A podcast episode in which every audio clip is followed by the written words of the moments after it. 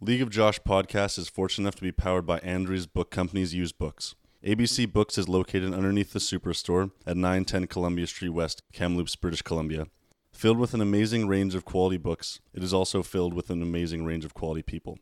It's the only place I'll go to buy and sell my books, and also I'll get amazing recommendations from the employees that work there. Go check out ABC Books.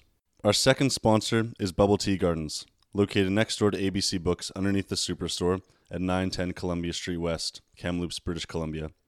Bubble Tea Garden is close to the university, insanely cheap for students, and easily the best authentic Chinese food in town. Above all, it is filled with amazing people. Owner Teresa is an amazing, generous woman who glows with kindness and will waste no time in telling you to sit down. Go check out Bubble Tea Garden. Hello, friends. Thanks for tuning in to the League of Josh podcast. This episode features Harry Coles, a good friend of mine who on a whim decides to follow his dreams of coming to Canada to pursue his schooling and soccer career. Just as everyone else, Harry's got a pretty crazy cool story, and I'm beyond lucky to have him as my first guest on the show. Enjoy. What was the culture shock like coming to Canada from Europe? Like, did you was it weird that we didn't drink as much? we were like, come on, guys, let's go for casuals on a Monday, and people were like, no, Harry, not yet. I know it's like a huge stereotype, but Canadians are really nice. Yeah, Like overall, they're nice people. I'm okay with that stereotype. Though. I'd Um, rather not be like a dickhead. Big shock as well. Like, every, most places in England, like supermarket, there's always like a twenty four seven place. But like here, like I remember when I first got in, I went to Superstore at like eleven thirty, and like I was closed, and I was like, this is like the biggest store I've ever been in my life. Like, why isn't it open? yeah, So that being shut, like there's no no twenty four hour stuff. yeah. Um, Even Husky, you have to go and like ask them to go and get you stuff. Oh, I've, I've had a few of those where you go like one o'clock after going out or something. And you're like, can you like grab me the Reese's Pieces King cups with the Reese's? And they get like the wrong ones. You're like, no, no, no, no, no, no, no. Like the other ones. Yeah. Um, what else? Big culture shock. I say "What's up" a lot now, because I used to say I used to say "You're right." Yeah. Like if I'm at home, like "Oh, you're right. How's it going?" Yeah. And like when I first sort of said, people were like, "Yeah, I'm fine." Like, are you? Because I'm. It's sort of almost like, "Are you alright?" Like, are you okay? Yeah. Are you okay? Like, yeah, how are you like, doing? but I'll be like, "You okay?" And that's like, "How you doing?" Yeah. So I I quickly changed that. yeah. I'm like, "You're alright," and they're like, "Yeah, like what's the matter?" And I'm like, "Nothing." Like I'm just asking, "How's it going?" They're like, do I look sad? So yeah, I just say what's up a lot now. What's up? Nice. I drop that. The classic sup. It's slowly gonna change to sup. Yeah, I've So- not gone that far, but I just what's up? Yeah. Yeah. Turns into like a slow head nod after a while. You're just like, hey, Yeah, yeah, yeah. hey. But it's always that awkward moment you like walk past people and you don't like you've seen them, but you know if they make eye contact with you and you're like, do I say? You're like, no, what's up? especially being a student athlete, you see these people that you're like affiliated with, but not like actually like I do really that good all the friends time. with. Like I like to think I like know a lot of people. Like some people I see, I'm like, you're on the wolf pack. Like, do we just say hello anyway because Yeah. we both play for the wolf pack? Like I don't know who you are, but I know. Oh, I've you. done it. Yeah. Yeah. Hey, how's it going? Yeah. Yeah, yeah good. Yeah. I'm like, it's everyone now. Like that random guy that Well, just me and you had that chat about like, we, I, I just do it anyway because I'm awkward like that. But like, you know, when you ask how people are, Mhm. and you're like, well, I don't really care. It's just sort of social. yeah, it's just like there. You're not actually like seeking. Like you know when people you say like, oh, how are you, and you're like, yeah, fine, thanks. yeah, you're not But actually then like seeking. when people are like, oh, well, actually, and you're like, oh, okay. it's like, go. oh yeah, I'm not actually good. like I like you, but I don't like you enough to yeah, you're like listen to what what's happening. no, exactly. You're not really seeking like a meaningful conversation. It's just like the social norm of being like, "Hey, how you doing? Good, thanks. How are you? Oh, I'm good, thanks." And you just like continue with your day, and you're like, "Was there any point in that at all, or could I have just like head nodded that person and been okay?"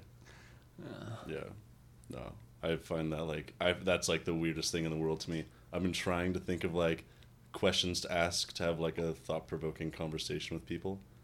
I'm still I'm getting closer. I think. Yeah. Yeah, there's this really cool uh, Zen story that my, my buddy Ken told me about. And it's like, so these two fish are swimming along, and this older fish is coming the other way, and he passes them, and he kind of gives him a head nod, and he's like, hey, fellas, how's the water? And they swim by each other, and after like five minutes, one of the fish turns to the other fish, and he's like, what the fuck is water?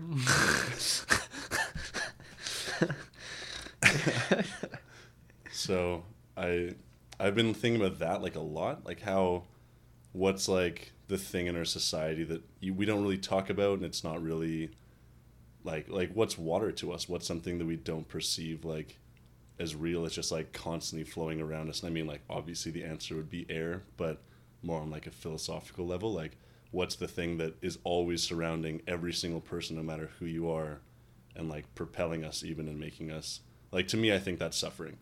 I think suffering is the thing that it's like you're constantly suffering. At no point are you not suffering. A lot of people have this thing of like oh yeah one day i'll be like really i'll do these things then i'll be happy. I'll i'll get through school and i'll do this and then i'll get a job and then i'll get this beautiful house and wife and kids but like in reality there's like you're gonna get to that one day and then you're gonna be like oh today's just a day like every other day and i'm well, that's not like yeah. yeah Well, I, I'm not believing long term goals anyway yeah because it's just so stagnant. You get unmotivated. Like with that, if you get to a point, there's probably a point in like, even in sport or in life, like you're like, well, I've done everything now. Like, yeah what do I do? So, if you just set yourself one long target, it's just short term goals. totally That's be- the answer. it becomes nothing special. Like first thing, I'm sure like when you were a kid, you were like, oh, like one day I'm gonna go to university and become a soccer player, and it's gonna be amazing. You're like, I'm gonna go play pro, and then once you attain that goal, it's just nothing special to you. You're you're now living it, so it's not amazing. It's not this thing that you perceived it to be when you were younger. It's just life, and it just continues, and it becomes nothing special to you. But at the same time, I'm sure there are thousands of kids that like look up to us and they're like, "Oh, I'd love to be part of a university collegiate team playing at the highest level, playing professionally." But to the people that play professionally and play collegiate, it's not like we wake up every day and we're like, "I'm living the life. This is amazing." We just get up and we're like, "Okay, like what's what, Is what that- is today?" But then, again, like because I've you probably the same because you've I've always done this. Mhm. I you probably don't realize how lucky you actually are. Oh my like to be in a varsity university and play like until I mean you'll probably see it with your injury like until you don't have that you realize you're like oh wow like yeah I I am lucky to do what I do Yeah, no, I think I like I am and if you were to say if I was a kid and I looked at myself and was like when you were 21 you'd be halfway across the world at university playing soccer I'd have been like no way so yeah you do but I know what you mean Oh yeah, I remember my goal as a kid being like, I would like to make this club team. I would like to make this, and like, uh, I never even considered university as like a viable option for myself. I mean, I wasn't necessarily like an intelligent kid growing. up. Not like I just didn't apply myself. I didn't really just. I, I really didn't give a fuck. I was like, okay, I'll like go to class. And School report must Yeah. try harder. yeah, always just My like mum used to say all the time, like, and it's like now, look, must be so frustrating. Like, I'm not ridiculously smart, but like, I, you know, you do okay, but you're like, yeah, if I applied myself more, yeah, but that's part of it all, isn't it? yeah. But my- yeah. my psych prof always talks about that. He's it's it's not it's not how big your IQ is or how many IQ points you have. It's about your ambition quotient, how hard you're willing to work for something that's not necessarily given to you. And I think that makes it so much sweeter when you actually have to work. I mean, there are lots of things that I have like not worked for in my life. Like during club, I never really had to like apply myself super hard outside of the gym and work out a ton. But then my first two years of volleyball were like in university were like pretty dog shit. Like I played more. I probably played like an accumulative twenty five points in my second year. It was bad. It was real bad. And like I just like didn't love volleyball anymore. So then after that, and like my first year wasn't great. Just kind of got rookied and random shit like that. That and I had like this weird relationship with a girl that didn't work out. But that's and like, was- that's, and people say like, we play. I, I I like to think we play a high level, Mhm. and like that's mentality, man. You're Yeah. gonna have stuff like that, and Oh yeah, And part and parcel of it is you have to be mentally strong to put up with stuff like that. yeah, You know, if you are a rookie and you're not going to play and you un- understanding your role. Yeah. I mean, I'm a huge believer in optimism and stuff, but I think part of realism's got to come in and, and you've got to understand, you know, what your role is. yeah, And if you don't, you know, you can always aim higher, but having a realization of what it is and what you have to do is is part of it. And yeah, totally. people don't realize how big a part mentally plays in it. Like, and I think it's. I remember speaking to you and you said when we were speaking about the girls team and you like when you play them close sets that like go to like 28 26 whatever like how mentally draining it is Yeah. because you're like so close to winning it like if Yeah. you could you could lose a night you could get swept 3-0 but it could be 28 26 Yeah. 25 22 whatever yeah 27 25 and Yeah, you're like if people to see that think oh you got swept 3-0 but you're like no it's just a few points that made the whole difference Yeah. Especially when those are good games too, and you're like, that was an amazing game. But you're like, oh, The but it was a reflection- yeah. 3-0 loss. Like it Yeah. was that, and that's that sucks. And then that does drain you so poorly too, because like, especially when those those games are. I'm really glad that they pushed the first two games so well, and they did well because then that makes them a little bit better for next time. But like, those are so mentally draining when you give all of yourself to something and then you don't succeed. Oh yeah, and that was a culture shock in terms of sport here because I've never played back to back games in my life. Mm-hmm. It's just not a thing. Like Really? and I'm not trying to say soccer's harder, but playing back to back soccer's is pretty hard. Oh if you play ninety, you play ninety minutes, you cover a lot of ground. Like physically, it's draining, and you go play the next. Like the whole mindset, like you lose one night, It's great because you'd be like, right, we- we've got 24 hours until we play, we can rectify this. Yeah. Whereas if you play one week, you're like, well, we lost. You've got a whole nother week Right. until the next game. Yeah. But then sometimes like you lose and you're like, oh, like your mind just goes and it goes into the next game and Yeah. quickly forgetting. Someone told me, uh, one of my old coaches always told me I made a mistake one game, and I was really annoyed with myself and it cost the game. And he was like, "What's what's the point you even thinking about it? Because no matter how hard you think about it, it's not going to change it. It happened. Yeah. Like, that's it. No matter what you do now is going to change what happened. Yeah. You think and you say, right, I did that wrong. Okay, that's it.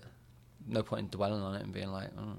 I think I think accept- acceptance is such a huge thing now. Even like if I bomb a test, I mean, stats has just been smashing me since we got back from Montreal, and it's been Oh, it's when been you- bad. yeah, like when you bomb a test, and I, you think that's it, class gone. Yeah. Yeah. Well, I. I used to like hide the test marks, and now I'm just like, yeah, I don't really care what people I'm around guilty me of that. see. I'm like, I, I'm guilty of like check, like checking. I just don't want to see it and like figure out my overall grade. Cause I'm like, I always like if I, I know now, but like if I knew my overall grade before, like I was going into the final exam, I'd be like, I need this and whatever. And like Yeah. if I did the exam, I was like, oh, I didn't feel I got that. yeah, So I just try not to figure out what I need. Yeah. I have a rough idea, but I'm like, if I put it in my head, like if I need like a seventy percent, and like I do the test, and I'm like, oh, I know I didn't get it. hmm yeah. Developing those expectations always leads to letdown. That same with like sports. Even going out, like if you go out, I find the worst nights I have are for people's birthdays, because We had this discussion. Yeah, there are all these crazy expectations that you create, and you're like, we're gonna go out and do this, and we're gonna go here and there, and it's gonna be amazing. This is gonna be the best night of our lives. And then you go out, and it's it's not bad. It, it would be a fun night in any other situation, but because you've built it up so much and there's so much expectation on you, like, that was kind of shitty. That like that didn't live up to the hype, and therefore it was bad. I think like even even like the new Star Wars movies, I love them, but standalone, I love them so much more because there was so much hype built up around them, and like the hype helps to propel them, but at the same time, it's like if they don't live up to that hype, then they fall so much further than they would have as a standalone movie. Yeah. Definitely. Are we live? I think so. Are we going? Been going for I was gonna say I hope so. 24 minutes. Yeah. Oh, I really? I don't have very much to, to fill the time with. I can only say so much stuff, so I I hope we've been recording. I don't know. Yeah. Sweet. Yeah, yeah. I mean, cheers, I Oh, guess. yeah. yeah. cheers.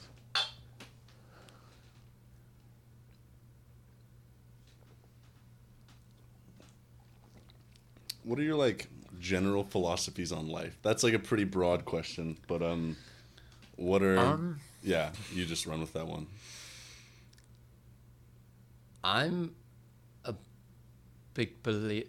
For me, I've, like I said, I'm a, a realist, and I have. I like to think I'm playing at a high level here, and I think I have played at a high level, and I just, I've never been the most talented. Like I, I've, I'm, I'm okay, yeah, but I've never been like the standout player Mm-hmm. And I've always had to like work and, and grind. and one that always sticks with me is, and I, I always say it.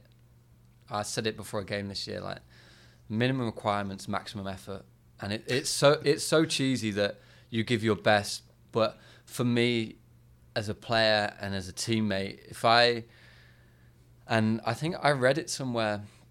There was a, a rugby team called Saracens in the UK, like mm-hmm. a professional team, and and their coaches said to them, any error, um, technical error, you know, the pass might not go right or something, we'll take the blame for that. Any error through application, if the attitude's wrong or you're not putting 100% in, that's down to you. And if I see a teammate that's given 100, they might make a mistake, but if I knew they were applying themselves in the right way and, and giving 100%, then I'll never have a go at them. And I find it in life, you can just put your best effort in. And, Yeah. And that's it. That's all you can do. Yeah. Um, and that relates to school. If you've studied and you've done a test but you haven't done it, that's it. You know, you you've given everything you've got. Um, yeah, I'm partial to a quote. Yeah. Definitely. Yeah, oh, Yeah. yeah. I love them. I think. Oh my great. god. You've seen my wall. It looks Yeah. like a beautiful minds wall. Yeah. Oh, there's one on our door. Um, Success isn't earned; it's rented. And rent's due every day. so how's Oh, that? I like that. Yeah. Yeah. Oh yeah. Um, but in terms of life, I don't know. Like like you said, when people have like goals and long term and what they're going to do with their life, I, I I think I have got sort of a goal, but I just honestly I take each day as it comes yeah. because every day something's going to change. Yeah. Um, and like it's never as good as it seems. It's never as bad as it seems. It's always always stays stagnant. Just Mm. ride that wave. It's never never think it's too good or never think it's too bad. Just stay in a constant. Yeah. And you know, like we're saying about waking up and feeling lucky. Like, yeah, I wake up every day and I probably don't think it like, oh, I'm lucky like what I do. But probably now after this, I think, yeah, I am pretty lucky with what I do. hmm Um, but yeah, no, they're my they're my philosophies in terms of that. Yeah. Um, but yeah, in like I've found and definitely coming here has opened me up to like so many more experiences. Like I speak to so many people now. Like I left school and stuff, and you have your core friends, and then coming here, you just meet so many people, and like meeting people from like across the world and stuff, and like taking in different cultures, you realize that there's a lot bigger world than where you're from, your hometown. It's nuts. Yeah, like it's ridiculous, and some of the things people have done, it's yeah, it's mad. Um, and just enjoying life, like honestly, whatever you do, you've got to enjoy it. There's no, there's no point in doing it, is there? You know? Yeah. Um, God, I'd never do something if I didn't like doing it.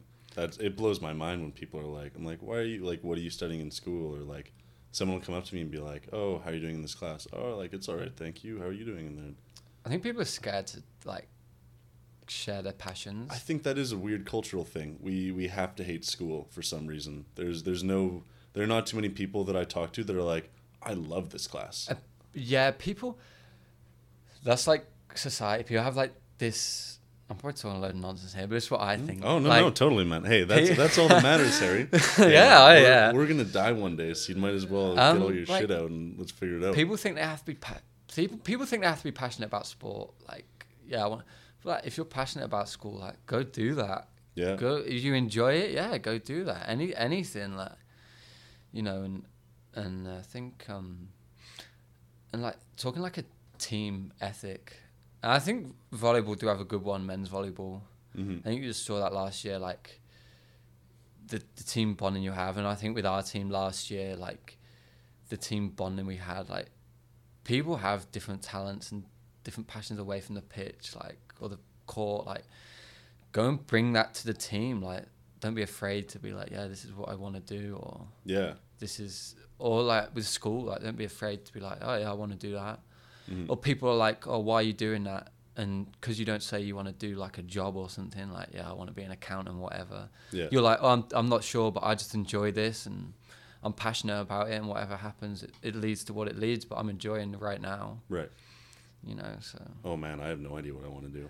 Anytime someone like my prof asked me the other day, he was like, I was asking a few questions in biopsych, and he was like, "You," he's like, "What do you want to do with your life?" And I was like, "I don't- like I have no idea." And then If- he he recommended like he's like maybe thinking about like neurobiology. I was like, I don't know, I don't know Well, if, I could do that. If That- you speak to anyone aged between probably 30 and 50 and you ask them if they're doing now what they th- wanted to do when they were like 21, 22, they say no. I spoke to Pete Soblack and he was like, if you told me I was doing this when I was your age, I wouldn't even thought it. Yeah, I remember when I spoke you. to Curtis and he was like, no, I didn't have any idea I wanted to do this. It's just how it fell. yeah, You don't sort of have to have a life plan set when you're 21. shit just works out, man. It's weird. Oh, yeah. like stuff just falls into place. It's not like you have to have this huge I'm elaborate such a plan. huge believer in fate. yeah, Oh yeah, um, and like stuff happens for certain reasons. Like if you said to me two years ago, yeah, you'd be sat here doing a podcast in Canada. yeah. I'd be like, "Where's Canada?" For one, it It's that- sounds it's cold. that big white place above America. yeah, uh, and then it just happens, isn't it? Yeah, You know, and and living in that, um, that moment of just, yeah, riding the wave. That's Yeah. what I call it. yeah. no, totally. Just gotta live it. There's no, there's no moment but the now. I mean, like thinking about the past is like more of a depression. You can never change the it. future is You an can- And even though I'm so guilty of it, like I keep thinking of when he told me that, I was like, yeah, anything you do, all right, it's happened now. Like I can't change that. Yeah, So there's no point in thinking about it. You know, whether you've done a test or whether you've met someone for the first time, you didn't think you left the best impression. It's like, well, what do I do now? yeah. This I can't change it. No one can change it. No one can change time. So you just have to accept. Yeah, no. What a scary thing. oh, no, oh, a true constant. yeah. It's scary. Never gonna be able to go back. There's a lot of things that it's like. Wonder if I could have done that differently. But like when But really, then, if you like, I'm gonna ask you a question. Are you happy right now? oh yeah, no, Are no, that, hap- that, that- that's the That's point that I'm gonna go off like- on is Whatever you did, if you might have done that differently, it might not have led to what how you feel now. Exactly. Yeah, there are a lot of traumas that I've endured in my life, and like I wouldn't go back and change a single one of them. If someone were to go come to me and be like, "Hey, you can go back to when you were born with all of the knowledge you have now, and just live your life through again," would you do it? Absolutely not. I love the person that I've become, and the people and the place that I've surrounded myself with is i i couldn't conceive it being better if I were to like take every single moving piece and change it and morph everything because like the life that you control and the life that you don't have to think about that's a life you've already had it's pointless it's if you can control everything in your environment why why would you even want that? Why would you want the ability to control things? Like the only thing you can really control is yourself. And that's what makes life fun. That makes that's what makes life this ever moving piece of machinery that you're never going to understand. And like yeah like i like i'm sure you're the same. Like you love everything about yourself. So all of the crazy ass shit that happens in your life that people are like oh that sucks. You're like no that doesn't suck because i am the person that i am right now because of that and that's all that really matters to me. I love who i am. Therefore any of the shit that's happened to me has led to who i am right now. And i'm okay with that. I'm happy about that. Oh yeah, and I remember when you you first ruptured your Achilles, mm-hmm. and it was a few days after, and I saw you and I was like, oh Josh, and look, over the last like couple months, me and you got to know each other well. Yeah. and I, I knew you before. I wouldn't say I knew you when you're really good on a personal no, level. we were acquaintances. Yeah, and I didn't really know your mindset, but you said to me, you were like, probably gonna be the best thing that happened to me. yeah And I was like, thinking, I was like, this guy's just ruptured his Achilles. Like, he's not going to play. He's on crutches for the summer. Like, Yeah. what? And like, I look at you now, and, and I wouldn't say I know you as well that time, but like, you're just like, I don't even know. Like, you're just loving life, and you're doing all this stuff, and you took that negative in your life and a lot of people could have been like, "Oh, like that's that," but you've took that negative and turned it into like a huge positive. yeah Like I don't know many people that could have done that.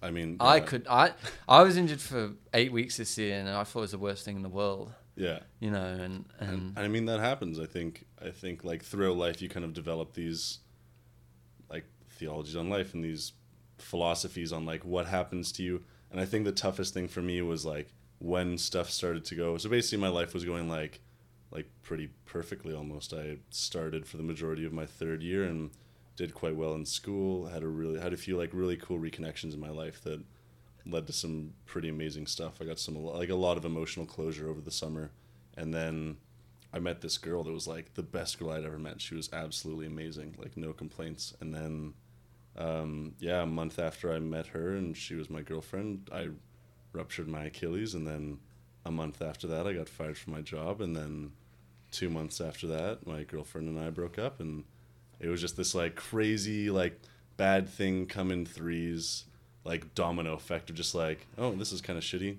Oh, that's kind of shitty. Oh, all right, here goes my entire life. Like, every, every, like everything that I knew just like slowly crumbled, and I just had to like watch it happen.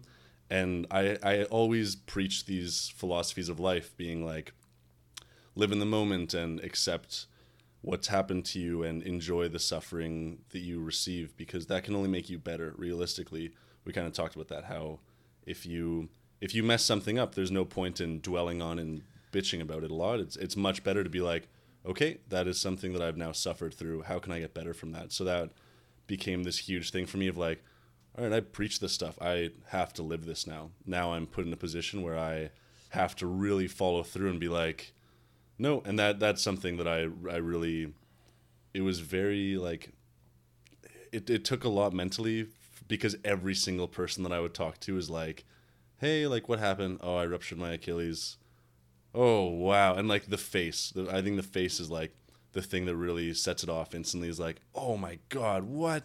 Like that's awful. That's the worst thing that I can imagine. I'm sure we've talked about the Zen farmer. Have we talked about the Zen We farmer? we Okay, it. I'll I'll I'll tell the story. Tell the right- Yeah, okay. Yeah, yeah. It's a good story. Uh, so there's this Zen farmer, and he he has this this rice paddy, and it economically supports the entire village, and so he has this horse, and only his son knows how to ride the horse, or only his son's physically fit enough to ride the horse. This Zen farmer is quite old, and the whole the whole community relies on this rice paddy being plowed. And one day the horse gets out, and all of the neighbors come by, and they're like, "This is the worst thing that's ever happened. I cannot believe this. Our our village is going to crumble. We're all going to have to leave. Like this is the worst thing that could ever happen." And the Zen farmer's like, "Uh, maybe." And then a week later, the horse comes back with a whole herd of horses. It comes back with like 10 more horses, and everyone comes back and they're like, This is the best thing that's ever happened to us. This is amazing. I cannot believe this. Now we can expand our village. We're going to prosper so well economically. You can expand your farm. You can make a lot more money. This is great. He's like, Yes, maybe. We'll see. And then the next day, his son goes out and tries to break one of these wild horses, and he gets bucked off and he snaps his leg in half. And then all of the neighbors come back, and this is the worst. We're back at square one. You have all these wild horses. We can use them for meat, maybe, but like, we can't plow the fields with these wild horses, and you can't even use your good horse. We're we're hooped. We're at square one. It's it's back to we're economically going to be destroyed. Um, and then, uh, like two or three weeks later, the Chinese army comes along, and they're like prescription officers, and they're taking people's kids, and they're like, no, every single able-bodied boy has to come. And then they get to this guy's house, and they're like, "Okay, give us your son." And his son comes to the door, his legs snapped in half. He can't march. There's no way. So they're like, "Okay, see you never." And they leave. And all of his neighbors come back, and they're like, "This is the best. You got to keep your son. We all lost our kids, and you get to keep your son. This is amazing. Like, congratulations." And you, yeah, maybe, we'll see. It's like that's the thing is whatever happens to you in your life, you don't know if it's going to be the best thing in your life or the worst thing in your life. And that's something that I had to like really live through was people would come to me and be like, I can't believe it. That's like the most like that's a career ending injury. That's something that people don't come back from. I mean like even like Kobe came back and he like wasn't the player that he was before. It, it's it's tough to when your physical body gives up on you like that. It's it's tough to come back mentally even. And I had to look at people and be like, yeah, maybe we'll see. And people were like, this fucking batshit crazy guy is talking about maybe and Zen farmers and shit. But like, no, like that's just like what I had to believe because that's what I believed before, and I had to live that. Yeah, I Yeah, like yeah, that yeah. one. That's a good one. Yeah, no, I like that one. I was an old Zen farmer. You reading any books right now? I'm Uh, super into the books lately. I love. Uh, I we- love getting we some book and- recommendations. Um, you got a book in the morning. We went to the coffee shop. Yeah, you Wizard of it. Oz. You read it in the morning. yeah, Wizard of Oz. That was Randy and I actually went up. So we got the book. We got the. We went. We watched half of the Wizard of Oz, and then we just went and bought the book, and then came back because we're super into. Randy and I talk a lot about philosophy and psycholo- psychology, and so we're getting really into like Freud and Jung, and like the subconscious, and like we just like they do they have a lot of lectures on how the wizard of oz is talking about dorothy's subconscious and it's this really cool story about these people that believe they don't have this thing but they do have this thing. Everyone looks at themselves and they're like i'm not beautiful i'm not smart i have no heart i have no courage. But like we are. We we do have those things and maybe it's seen in different ways but like throughout the story the scarecrow who has no brain constantly comes up with the ideas he's always the one he's the smartest person in the group by far. And the lion who has no courage is by far the most courageous character in the entire story. And the tin man who has no heart is so empathetic of everything. He bawls his eyes out when he steps on a bug. And i think that that just like ties in so well to like who we are as people. Everyone thinks that they don't have these things but in reality they do. Like people are so so amazing. Just in the sense that everyone can help each other so much. And if you like really put your mind to it you can like help people. And you are this like super cool amazing human being that so many people want to talk to and you're so intriguing. But everyone has this like this notion that they can't tell their story they can't share their story because they're weird and they don't fit this cookie cutter Yeah. mold. But like we're not normal. I'm not normal. I've had this crazy life and like i'm sure you've had this crazy life and people talk to us and they're like oh yeah like normal i mean we're obviously we're crazy white male privilege like which is really cool in a weird way because we have been afforded like so much stuff but at the same time we've also gone through a lot of shit to get to where we're at right now yeah, people only see the tip of the iceberg. yeah they seeing do. seeing like wolfpack and seeing someone tall like i i talked to my therapist about that and she's like just by you being tall you set off all of these things in people's minds that you're this little box and there's so much more outside the box not inside the box actually on the outside of the box there's all this like crazy stuff but on the inside of the box there's all this candy i'm Yeah. gonna use that because i fucking just crushed so much halloween candy Yeah? it's disgusting Nice. I'm I'm almost finished. I have I have a Hershey's box. It's too rich to eat them like in holes. I I've given the majority of them to KT and Randy actually. Randy Yeah. just comes and steals them all the time. He's a monster. Uh, but um, yeah, people don't. And again, I'm just saying so many like common like. Oh no, man, they here, they work. Like they judging, judging a book by its cover. yeah It's so, and everyone's guilty of. it. I don't care who you are. Yeah. Everyone is, and again, they probably see you know a white male student athlete, and they'll be like, right, you've got two parents. They yeah. work, they pay for everything. You're like, no, like, and and again, from- pe- uh, people look at me like, and, and back home, like, I like to think I'm pretty, you know, I, I speak quite well, and you know, I'm, I have a nice house and everything, and people think, oh, you know, life's great, but people don't look at the story beyond that, you know. Right. Single parent background, right here. Yeah. Yeah, big up mum. She's she's the reason I'm here. Yeah. And people don't see that. They just think, okay, yeah. And then going going completely off it, but when you said about people not thinking that they help other people, there's a really good book I want to read called uh, "Ego Is an Enemy" by Ryan Holiday. Yeah. Kevin's gonna lend that to me. Oh, is Then, he? yeah, I can lend that to you. Apparently, After. it's really good. Yeah. And he's he sort of goes on about how I think he's in the army hmm and how he he helps massively, but you know he doesn't need to be told. Like you don't need to be told that you've done that well. Right. You know, you don't Yeah. need that satisfaction Yeah. The positive reinforcement. that you've been told. Yeah, you've done that well, or you've helped someone. You need someone to say, "Oh, that was really nice of you," Mhm. and you don't need to feel that. That you need someone to be like, "Oh, okay, yeah, like yeah, I've done it. I've helped out someone. You've got to tell me I've done well." Yeah. Like it, it's not helping you; it's helping them. You know, Right. it shouldn't be you g- getting the appreciation for making someone feel better.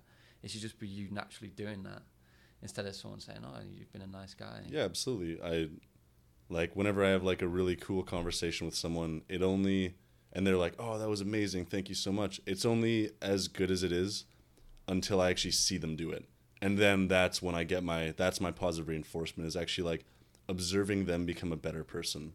That's what really like that's what gets me going. That's what drives me home. I'm like, yeah, all right, like you didn't just like waste mine and yours time. There are a lot of people that I talk to that are like, like, yeah, I'm gonna do this and that and this and that. It's just a lot of talking, lots and lots of talking. But when people can actually apply that and they're like, okay, I am a master of my own universe. I control reality, which is this crazy thing when you like really realize it that the world is just out there to get and you can do anything.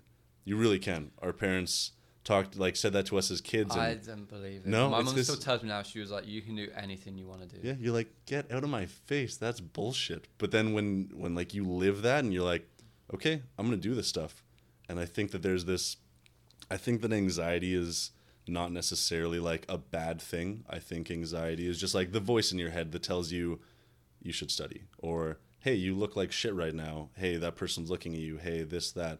It, it's just the voice in your head, and the more you can kind of bring that in and rein that in to speak less on the bad things because in reality like nobody really gives a shit if you don't answer a question right i can't tell you a single person in my biopsych class i, I mean i could but i like i can't think of anyone that's like that i'm like that person's dumb. That person didn't answer this question right. Because i get questions wrong. I answer questions and i'm like for, for a split second after i'm like ah fuck why did i do that? I'm never going to answer the question. And i'm like nope i'm going to answer the next question and i'm going to get it right. people uh like and i'm really guilty of it like if i do something and i'm not good at it i won't do it again. Yeah. And i've started to get better at it but i remember i played with a guy and he used to love to draw but he was like the worst artist you ever seen in your life. I'm not, not joking. Yeah. But he was like i know i'm bad i just enjoy doing it Mhm. like and i was like fair enough like. And again like you said in class like you step in first day you see the outline and you do the first class you're like oh, i'm not good at this yeah I'm gonna fail this class. Like that's it. yeah You're like, well, you know, and I'm guilty of that. I step in, and I'm like, ah, this is too hard for me. it's so easy to create those preconceived notions that stuff's just going to go to shit And I found it, uh, and this is like a really small thing, but um, Michaela and Kendra hmm showed me how to make bracelets, yeah and I love doing it. Like Yeah. I've got so many that not people wear. I just, I think it's such like a good mental break. Yeah. You don't think about anything, you just do it, and like. Half of mine are so bad, you probably couldn't even wear them. Like Mhm. they're loose and everything. But I'm like, I enjoy making them. But at the start, I'm like, like Michaela showed me, I'm like, I'm not good at this. Like, I'm not making them. I don't care. But like, over time, you're like, well, I'm, I'll do it and I'll keep doing it. And I enjoy doing it. It doesn't matter if I'm good at it or bad at it. But that's just as a kid with sport. Like, you're probably the same as me. Like, if you did a sport and you're like, I'm not good at this, I'm not going to play it. yeah Like, oh even god playing i tried to play left side in my first in my last year of club i got put on the left side. And i remember like it's one of the only practices i vividly remember but i vividly remember talking to my friend during a water break and being like i just want to go back to right side because i'm so good at it. Not in like a cocky way but just like i'm just not good at passing or hitting as left side so i want to go play right side. And now i play pretty exclusively right or left side. And like i think a fool that persists in his folly is a wise man i think that if you there's nothing like the whole growth mindset thing there's nothing you can't be the best in the world at if you just do it it's not like we came out of the womb with these innate abilities to play volleyball or play soccer and we had these things it's like those were things that were taught to us it's it's always nature and nurture people look at that as well. Like, they look at athletes and they just think, like, again, seeing the tip of the iceberg. yeah people like say, "Oh, you're just a student athlete," and I'm like, "Yeah, I am. Like, yeah, I play varsity. it's hard. Like, just because I don't play at the highest league in the world doesn't mean I'm not a good athlete. Like, Yeah. yeah, I play here, and that's a compliment. yeah Like, this is a high level. And it's like i kick the shit of myself every day like I go to the gym like twice a day. Like Yeah. to, to train and to work out, like that's just a thing that happens at the varsity level that you have to push yourself both mentally and physically so hard that someday I mean like I can't really speak to it this year. They've been going quite hard, which I'm I'm really impressed about. I, I like that Pat hasn't pulled it back yet. I think oh my god, I could go off forever about Pat. There's the one of the greatest coaches I've ever Yeah. been like even in the presence of. He's very underrated. Just the guy's like a dad. He like is so far as like a father figure for, to me, just because like of how he runs his own family and also just how much he cares about guys. When I Uh. ruptured my Achilles at first, he stayed in the hospital for eight hours and hung out like, with my girlfriend. Like, and like John, like yeah, honestly, I think he'd do anything for you. Like if Yeah. you said to him like, "Oh, I need it," he'd be like, "Okay," and and that's what's so great about him. And I think you realize that like, and it's great as a coach. Like if you give them respect, they'll give you respect straight back. You know, and um, but man management skills are so underrated. I had a prof first semester, Anne Turwheel. She was really good. Yeah. And she taught a leadership course. And she was she was telling a story about her dad, who was like a really high level swimming coach. Mhm. She was like, couldn't swim. No, he couldn't swim. She just said, but the swimmers had so much belief in him that what he was preaching was right. Yeah. That they just believed it. yeah, And I played for a coach, and they just have unbelievable time in when to step in. Yeah, They know what players need, you know, a kick up the backside or need shouting at. They know what players need an arm around, and Mhm. they know their players so well and react differently to each one. right. Um, but a great coach is a people person. In reality, that's what it comes down to. It's like, how can you make these people want to win for you?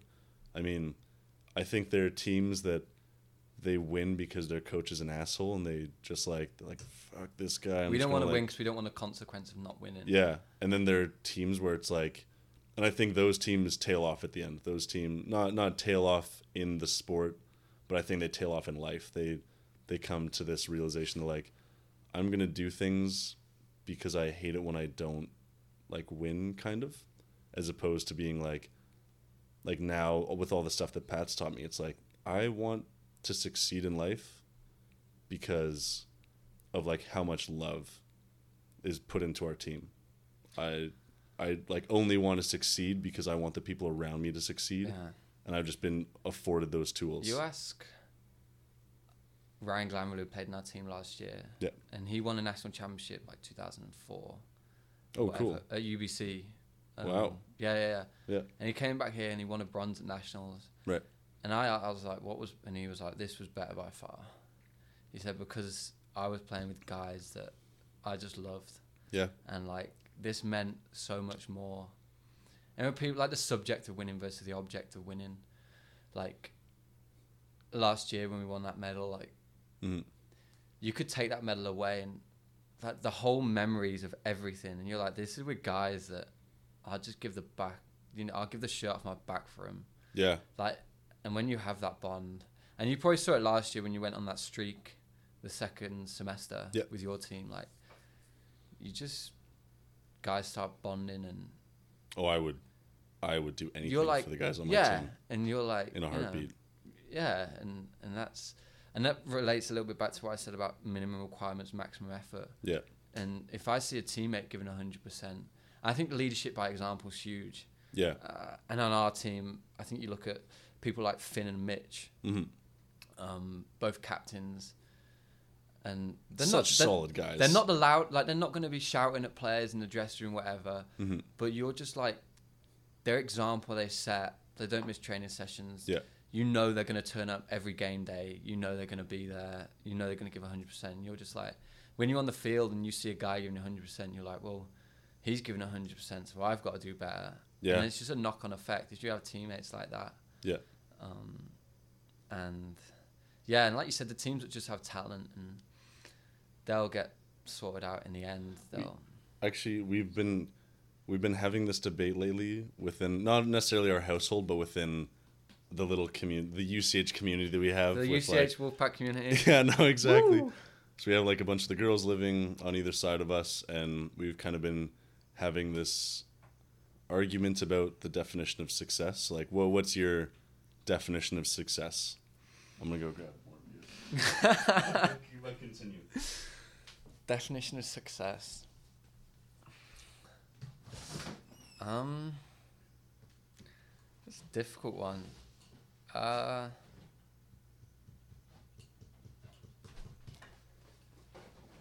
I think winning's great. Don't get me wrong, and you love winning. I love winning. That's Who doesn't love winning? and it makes it so much more fun. Yeah. winning's fun. That's hands down. And and don't get me wrong, I'm not going to sit here and say winning isn't everything because at our level it is. Right. We're we're here to win. Yep. You know. Um. Honestly, I don't think I've got an answer for you. I don't know. I, I don't I mean will- this. I don't. Sorry. Uh, not necessarily in sports. Like, what's your definition of success in life, sports, whatever you want to apply it to, Oh, whatever okay. want, We're whatever you want to a lot use. sports. We'll go to life. Yeah. Okay. Um, no. No. No. my definition of success in life. Spilled all over myself. Honestly, it's changed so much over the last few years from when I was 18. I say to this to loads of people, like, if you met me when I was 18, I'm like a completely different person hmm to what I am now. But again, it's so com- uh, it's so common, but like having no regrets. I'm lying on my deathbed and I'm like, right, I've done everything I want to do. Mm. Um, but I just want to experience everything I can, like everything, go places, meet different people. Yeah. Because when I was speaking to my mum, she was like, "If I was your age, I'd travel hundred percent, because you've got the chance to do it." And when when I made the decision to come here, there was like lots of factors that gone, and it was a really quick decision I made. So what can you can you walk me through the decision process? I, because I'm I'm always curious about that. I'm always curious about how people decide to come. So How many miles? Um, so there was a coach back home who I Mhm. knew called Mick Murphy. Yeah. Again, like a father figure to me. Right. Um, like almost unbelievable coaches I've ever had. Um, so he uh, he knows John really well, and John was always asking him for players last couple of years, and he was asking for a particular player of you know position and whatnot, and and Mick thought of me, so. And I always heard Mick talk about Canada because he always used to come out here, and he sort of put me in contact with John, and, and John spoke to me and told me about it, and Mick was taking a touring team out here to come on and play a few games to Canada from the UK. hmm So he was like, "Do you want to come see what it's like and whatnot?" And I was like, "Yeah, sure, I'll come." And I came here and we went to Vancouver. We stayed at UBC. Kelowna stayed at UBCO, and then we came here. And I met John. We played. John saw me pl- saw me play, and then I met him after the game, and he sort of said, "Yeah, we'd love to have you here. Training camp starts in three weeks. Could you be back?" And I was sort of like, "Well, I don't want to sort of give you an answer. Like, I've got to speak to my family and stuff." And hmm and I looked at it and I was like, in 10 years' time, if I came here and two weeks, hated it, I went home. In 10 years' time, I'll go, I did it. hmm Didn't like it. That was it. I just thought, and my family drilled into my mind, in 10 or 20 years' time, if I looked and I said, I wish I did that, Right. I'd always have the regret. But if the worst case scenario, and I always think it, I've always got home. I've Yeah. always got my family at home. Worst case scenario, I can go home. hmm I love it here, but I thought if I come and I don't like it, I can go home. There's a bed for me. People love me at home. Yeah. I like to think so. so, I'm sure they and do. then, I mean, you might have it when you when you come here with your family, but the moment when like you get you're at the airport and like it, the last day it didn't hit me. It didn't hit me until the last day before I came, hmm and I just sat there and I was just crying. Yeah. I was just like, like, and a big part of it, and she'll hate me to say it, but my mum was at home by herself at the time, hmm and my sister's moved out and her, her boyfriend lived away, and I was just like, if I leave her by herself, I don't really want that. Yeah. But then I thought all the time and effort that my mum's put into me to get here, she'd hate herself for life if I knew, if she knew that I made the decision about her. If I was like, I didn't go because of her, Right. she would hate that more than being by herself. Yeah, that's that's like a really scary thing. Even in relationships, it comes to that where like people will be like, "Oh," and it's kind of like the opposite. Like I'm sure your mom would like push you to do that and be like, "Let She me would- let yeah. me be alone. You go." She would hate for her, like I said, she'd hate for her to think that the decision was about her. right. You know, to, to be like, you stay because you didn't want to leave me here. I think that happens in relationships all the time too, where you're Oh, like, people- pe- you're like, "No, stay, stay, and like be with me," and it's this like terrifying thing that like I'm really glad my my like first love, she was awesome, but she we like had the agreement that like we're not gonna there's no We're- more important than yourself. Yeah, she there. It's always Put been number yourself one. first. You gotta. She was like, Doesn't you matter. gotta, you gotta go to school.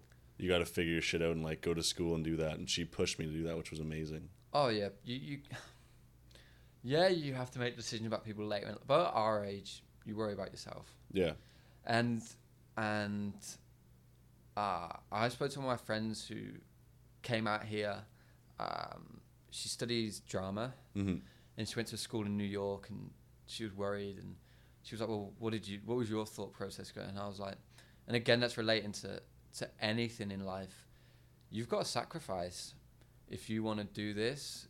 You know, I knew if I wanted to play here, I'd have to come here, yeah, and and that's what you have to do to to be successful hmm you know, and and and that's in life. If you've got to move away for a job or whatever, that's what you've got to do. That that's the mindset of winners and losers in life. And I think we're so lucky playing sport because I relate everything to life. yeah. You Oh, know, absolutely. and- yeah, and that competitive nature comes out of you in in everything you do.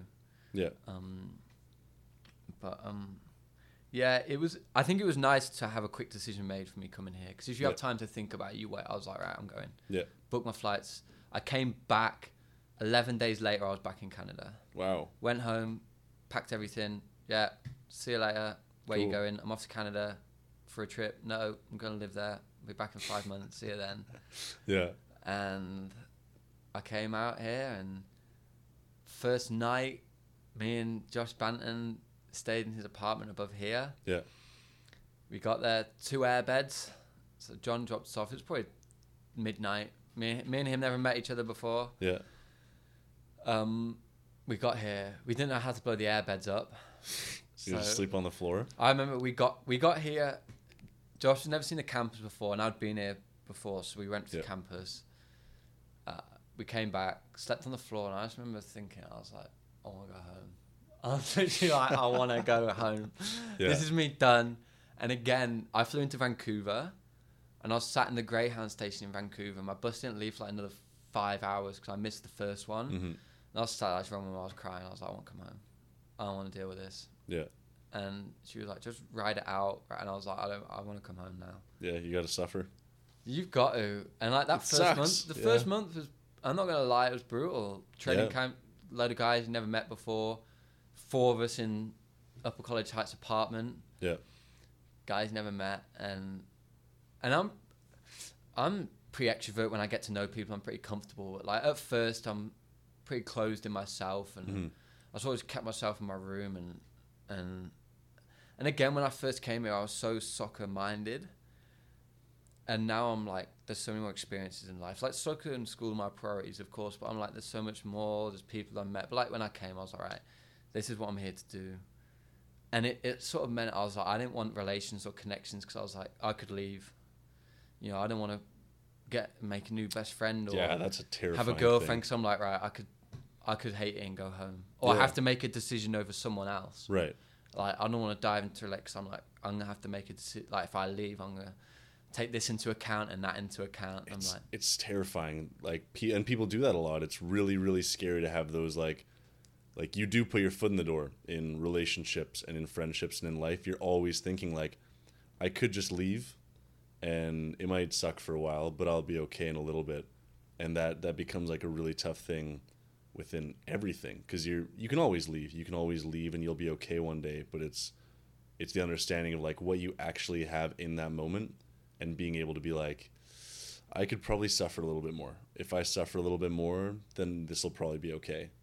And like people do that all the time. It's this self sabotage of being like, I I'm just like scared of being like really happy, and I'm scared of like how I'm thinking right now. So if I leave, I'll be fine. I was happy before, and I'll be happy again. There's gonna. It doesn't matter what you do in life. People are always gonna get sad and worried and stuff. Yeah, there are always those crazy peaks and valleys of life. They like they're unavoidable. There there has to be And a that's valley that's to have why I said before, like, if something good happens, I never think it's too good. And if something bad happens, I never think it's too bad. Mhm. So, and you know, people like think something's good, they think it's really good. If it's bad, it's really bad. Just try not to overthink everything. Yeah, you gotta not have those like pleasure, the pleasure spikes. I mean, we've talked about the my my theory on like pleasure, happiness, and joy, but like you gotta not have those like spikes in like everyday life where it's you have these crazy high peaks because if you have these crazy high peaks, you're gonna have these crazy low Yeah, valleys. the best, one of the best things I heard, and I spoke to Morgan about it. hmm Shout out to Morgan. Yeah, And, Riggs. Oh, what Oh. a beauty. Love her. Yeah, and you said to me the steak analogy. Oh, the steak dinner. I love that. Yeah. Like, I, I I physically use it now. I'm like, right, yeah, Yeah, because you do. You've got to prioritize the important stuff, and it is selfish, but now I prioritize myself, hmm and you know you could say that's selfish, but at the end of the day, that's what truly does matter. You're gonna be the person you die with. You have to love yourself more than anything else. Like Yeah. you're not gonna die with all the other people that you're sacrificing a lot of stuff for, and you do have to make sacrifices. Sorry, I'll explain the the steak dinner analogy to. yeah, no, Yeah. Um. do it, use it, people, Yeah. use it. So I actually got this from a really good friend of mine, Andre Arsenal, who he actually taught me. He got me into meditation. Him and Ken McLaughlin got me into meditation. I like, want to speak to you about that. Yeah. Okay. um, yeah. No. Absolutely. No. I'd love to. The podcast I was listening to, Mentality, Steve Ward, Yeah. talks about it Yeah. and how big a part it plays crazy, in his man. performance. It's nuts. Okay. Well. but again, we'll just okay. quickly Yeah. Yeah. before I well, forget. Before I forget, Okay. I don't think I'd have the. And he talked about like the patience to start with. It takes. I'll while. sort of be sat there and like after a minute, be right, I'm bored. I'm not. I'm very much like that, Yeah. and it's really bad. If I don't see progression straight away, I'm like, oh, yeah, Yeah. that's it. I'm not. I don't see the light at the end of the tunnel. I'm like, That, that's the whole like suffering thing. Okay, we'll go to the steak thing and then we'll come back to it because I, I think this is a very cool topic. Um, so you you basically have to look at your life as this huge steak dinner, and you have a steak and you have maybe broccoli, Brussels sprouts. Um, de- I mean, depending on what you really want with your steak dinner, uh, mashed potatoes, maybe um, some cranberry sauce. Head to Mr. Mike's if you want the best steak in town, by the way. Yeah, Harry, free drinks all night. right, steak analogy, steak analogy. Um, so, a lot of the times in relationships and in life, these other arbitrary things become your stake, and it's not you anymore that's your stake. Like, to me, at points in my life, volleyball has become my stake, and then when my volleyball turns to shit, uh, there's nothing really else in my life. And I've I've had love before where that person becomes the stake, and I've become the stake for that person, and that just becomes this really gross codependent relationship that's like very very unhealthy. So I I believe that you have to have you have to be your stake because as a whole your life is this plate. And if your sport leaves you or if your girlfriend leaves or sorry significant other leaves then you don't have a steak anymore. You don't have a steak dinner. You just have all these chippings of what would be a great meal if there was a steak but if you're your steak and like sports is your broccoli and your significant other is your Brussels sprouts and your asparagus is school. And those things start to leave you one by one which happens in life and like work can leave and athletics can leave and significant other can, others can leave. But when those things leave and you still have yourself as the steak you still have your steak dinner. You're still going to sit down and mow this giant steak because it's like i mean who doesn't love steak? It's it's i mean like i was trying to do i was trying to be vegetarian for a while but um i just enjoy meat way too much and i'm, I'm i would It's love to do it soon yeah like i think that i'm going to try to do around like a seven or eight day fast when i come back from the break and then go back into playing but yeah, someone told me about that. Yeah. They- they- uh, I think they did the is it keto warrior diet or something. yeah ketogenics it's, it's where you like fast for 18 hours you, or like 20 hours and you eat in like a four hour window or something like that? Yeah um to go into ketosis you it's like 6 p.m to 10 p.m you eat and then you fast for the yeah that that's intermittent fasting. Okay um, and I, I spoke to him and he was like honestly, I feel so energized. you get razor focused because you're at a calorie deficit so you're always like it i would i would can i would compare it to meditating. So to finish off the steak analogy like you have to be the steak in your life or else things are going to leave you like things do. There are always peaks and valleys and one day things are just going to leave and there's not going to be a rhyme or reason for it but things in life just happen and the the more positive you can be about those things leaving the faster you can get back to the level you were at and learn from that and become better than you were before. Because like if you don't get better through suffering you're really just getting worse. Even if you get to the same level i don't think that you've really taken the opportunity of suffering and ran with it. Um, it's like with a steak dinner you have to be your steak because if everything else leaves you still have your steak dinner. But if every if something else becomes your steak dinner then you just have these scraps that you would otherwise feed to your pooch.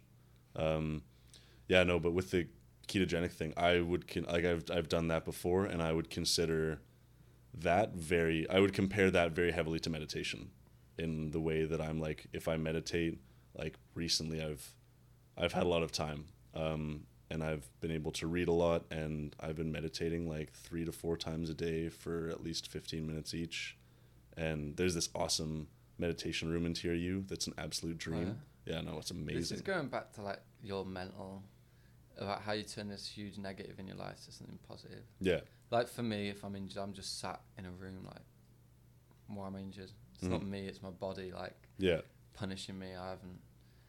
And again, thinking about decisions, when I did my knee, we were on the ferry back from uh, Victoria, and I was with Tim Hutton, great coach, our assistant, and literally pretty much in tears. And he, I was like, because how I did it, it wasn't a big injury, but our season's really short, so I missed most of the season. right yeah absolutely and I was like, I, uh, I'm trying to explain it, but like, uh, he was running and there was sort of a ball, and I decided not to tackle him. I decided to sort of back off because I thought I'd get there first, hmm and I've just ended up locking my studs in the, my cleats in the ground, and, and my knee went. Um, and he said to me, "Well, you could have tackled him. You could have broke your leg." Like, because I was like, I should have tackled him. I shouldn't have made that decision. I should have done this. And he was Yeah. like, "Well, you could have tackled him and broke your leg." That was, and I was like, oh, "Yeah, I could have." And he was like, "Don't think about that because something could have happened if you did that. Don't dwell on it." hmm You know. And he was like, "Try to turn it into a positive," which Yeah. I didn't do in the end, but right for what you've done, honestly, no, honestly, I, I c- can't get over what you've done. it's it's been a it's been a pretty crazy experience. No, but like any decision that you make is the right decision because when you look back, it's the only decision. It's that's that grows into the person that you are and you become. And if you like really love that person, then you're like, okay, yeah, that was the right decision. I've made some decisions, even recently, that I'm like, that hurt. That shit hurt a lot, like emotionally, physically. I've made some decisions like, ah, probably shouldn't have done that. Probably should have waited till the morning and made a more clear hour rule. decision. Yeah, yeah, like call me in a week kind of thing. Um, but like when I look back, I'm like, no, I wouldn't have made that decision any other way because I did make that decision, and I can't look back and be like, uh, I wish I didn't do that because I did, and that's it's it's all about in the moment and using your momentary emotions to make decisions, and sometimes that's really good, and sometimes it doesn't work out the way that you want it to, but life doesn't work out the way that you want it to, which is a, a reality that's you have to face as, as regrettable as that may be. Yeah. you just have to understand that like hey sometimes life isn't going to be the best thing in the world. Sometimes life's going to kind of beat the shit out of me. And I, I love the i don't think it was mike tyson. I think it was his coach that everyone has a plan until they get punched in the face. Yeah, everyone walks into the game with this huge game plan and they're like we're going to do this and that and this. And then the other team does something you're not expecting. You're like holy fuck what? Now we're like for volleyball it's like now we're five points down because we just keep letting them punch us in the face because we're so stunned. And that's what happens in life. That was like a big thing. I was like all right like just ruptured my achilles. What's next? What do i have to do? How do i like progress from here how do i how do i continue and how do i make myself better and for me i think a big thing has been developing myself more mentally than physically because that's always been Yeah. kind of a thing that I've been able to do is just go to the gym and work out really hard and go to class and be good in class just because of my like Yeah. natural ability. But now it's like, okay, I'm reading like three to four books in a weekend and just like crushing and meditating a ton. So sorry, we can get back to the meditation thing. Um, Oh, I- quickly on that. yeah, Uh, one that uh, sticks with me: you never lose. Mhm. You always win and learn, yeah, and that's like huge. You know, you, and it only takes me now until you figure it out. Like in the relation life, someone when they first told me that, they were like, I went into my first job interview. Uh, they did, and I was like, we like they were like my first ever interview. Um, and they, I was like, were you nervous? And they were like, well, the worst thing that comes out of it is my first ever interview. I go, best thing, I get the job. Worst thing is I've done my first interview. If I've done something wrong, I've learned from it. I, I'll take that to the next interview or Mhm. whatever. yeah, And that's what you've got to do. yeah, Because if you think, oh, that's it, you know, you just got to. But again, it's only until you get older you realize that. right. When you're 18, you're like, oh, I lost. That's the end Yeah. of the world. That's Oh it. yeah, And you don't look back at it.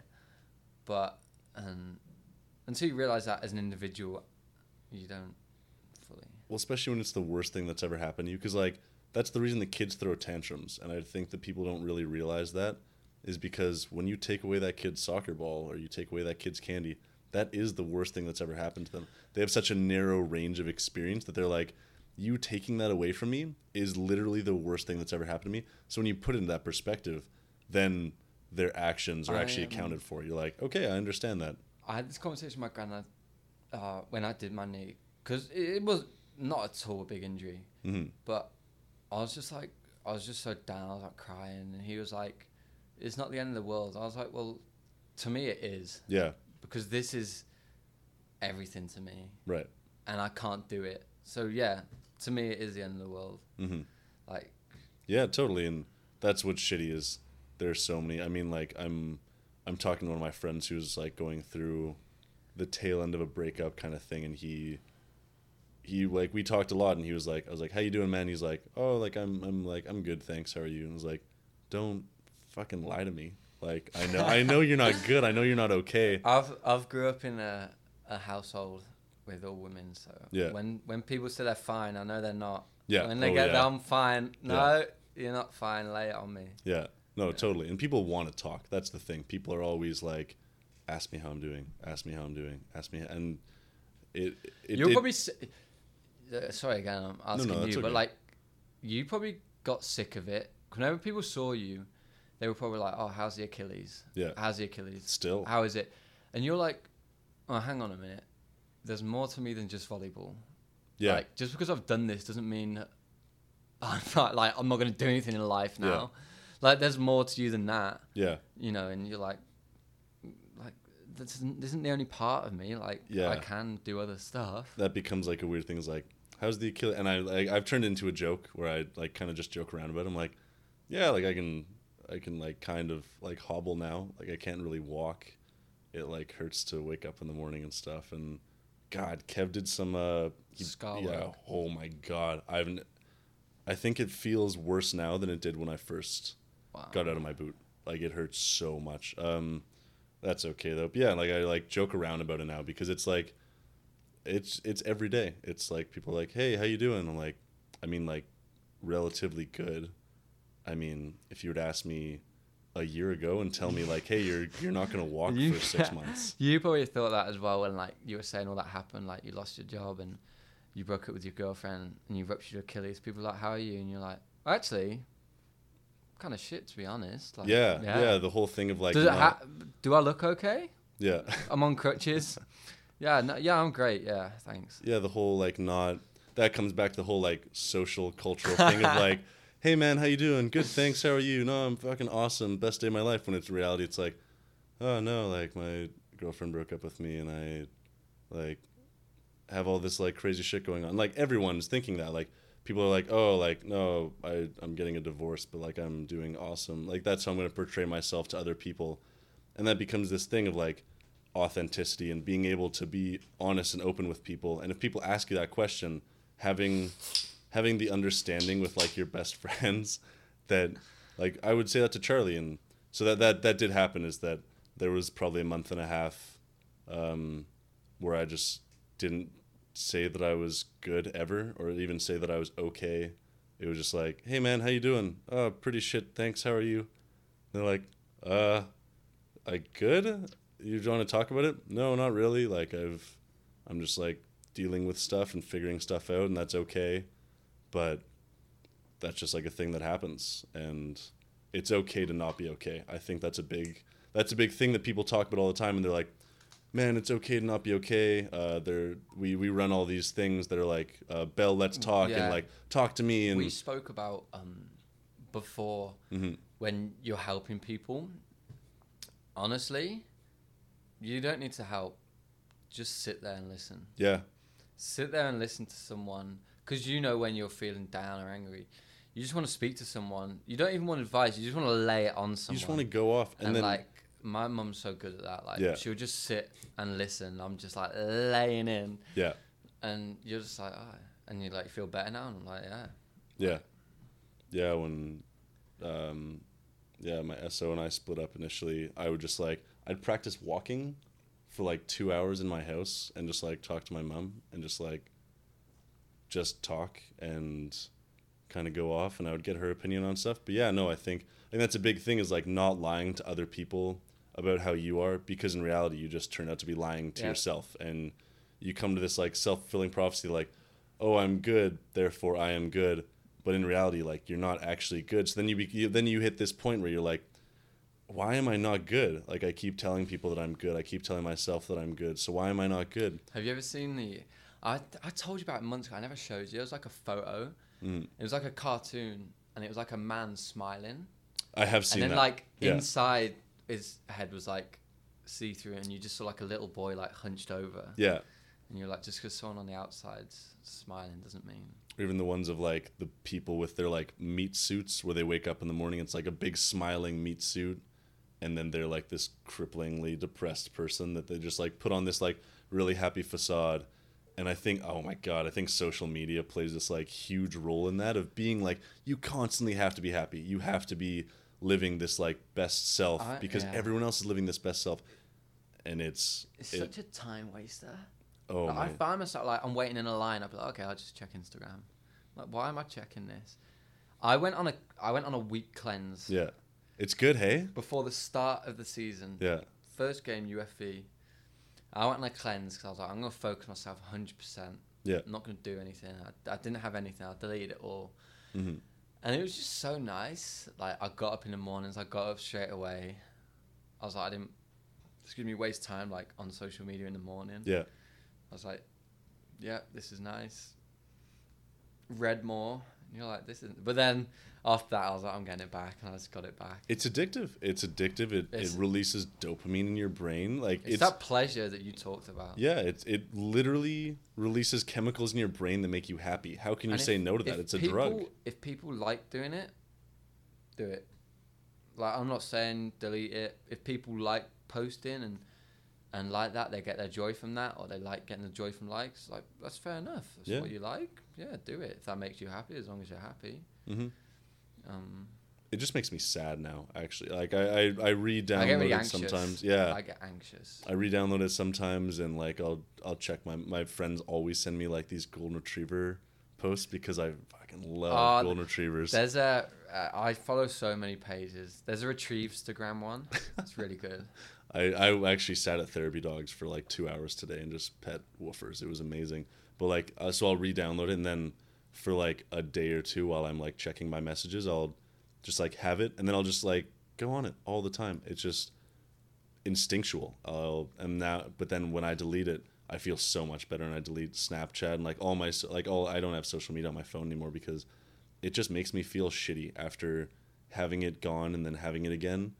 It's just like, why am I doing this? Am I gonna remember You're like, any of who's the liking things? what? What's doing? And you're like, I'm like, am I gonna remember any of the pictures that I look at in in a week, a day? If you, if I go to someone that like checks Instagram constantly and I say, hey, what did this person post say?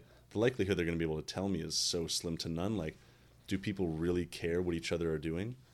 And it just becomes this thing of like, you don't really care about what the person's doing, but it's just the picture itself. It's like this person's happy, I should be happy because you want to live your you want to portray your best self. You put on this crazy fake mask, and my friend and I, my friend Ken and I joked around like, you never post on Instagram like, holy shit, guys, like life's going sideways, all this crazy stuff's happening people to like me. you okay? Like I'm like no, I haven't. Like no, why? Why do I need to post to show I'm having a good? People live their life through a camera. Yeah, Like there's so many things. Like when you go to sport and events, and you're like, concerts. and I'm like, you're there. Like why do you want to film this? Yeah. Like you're there, live it. Are you gonna watch this video of the concert in like you're months? looking through the phone. Like you might as well have just watched it off someone else's. It's like, and people.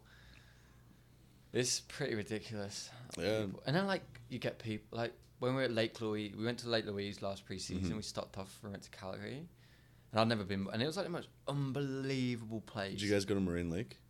Uh, It's like just up the road from Lake Louise. You know, it's like the color of a sapphire. It's it was, unbelievable. yeah, I think we did. It was by the big hotel. Uh, that would be Lake Louise, but Oh, Lake oh, no, Lake. no. It might have been closed. It closes Um, in the winter, but it's gorgeous. Uh, and like, there's just so many people. Like, I just stood there for like a couple minutes, and I was just like, wow, like this is unbelievable. And like, yeah, I took some photos, of course I did, but like people just there taking photos, right? Snap it, snap it. Okay, yeah, done. All right, Yeah. let's go. yeah, like- just get out of their car, go take a couple pics, what are you leave. doing? If you don't post an Instagram of something, did you really do it? Oh yeah, oh. yeah. Yeah, no, but I think I think it's like really difficult to not get in that like condescending voice of like an ego trap where you're like, oh, all these people are on Instagram, like I'm so much better than them. But in reality, it's like. I, I feel the same thing a lot with like meditation and even like certain dieting is when you when you live the other side, it's really tough to watch people living like on the opposite side of the fence and you're like this side really is greener. It it might seem like this weird thing, but like I in, in no at no moment do I look back and I'm like, God, I wish I drank more pop, and God, I wish I ate more processed foods, and I wish I was on social media more, and I wish I watched a lot more TV, because there are these things in life that like actually propel you, and they're so much tougher.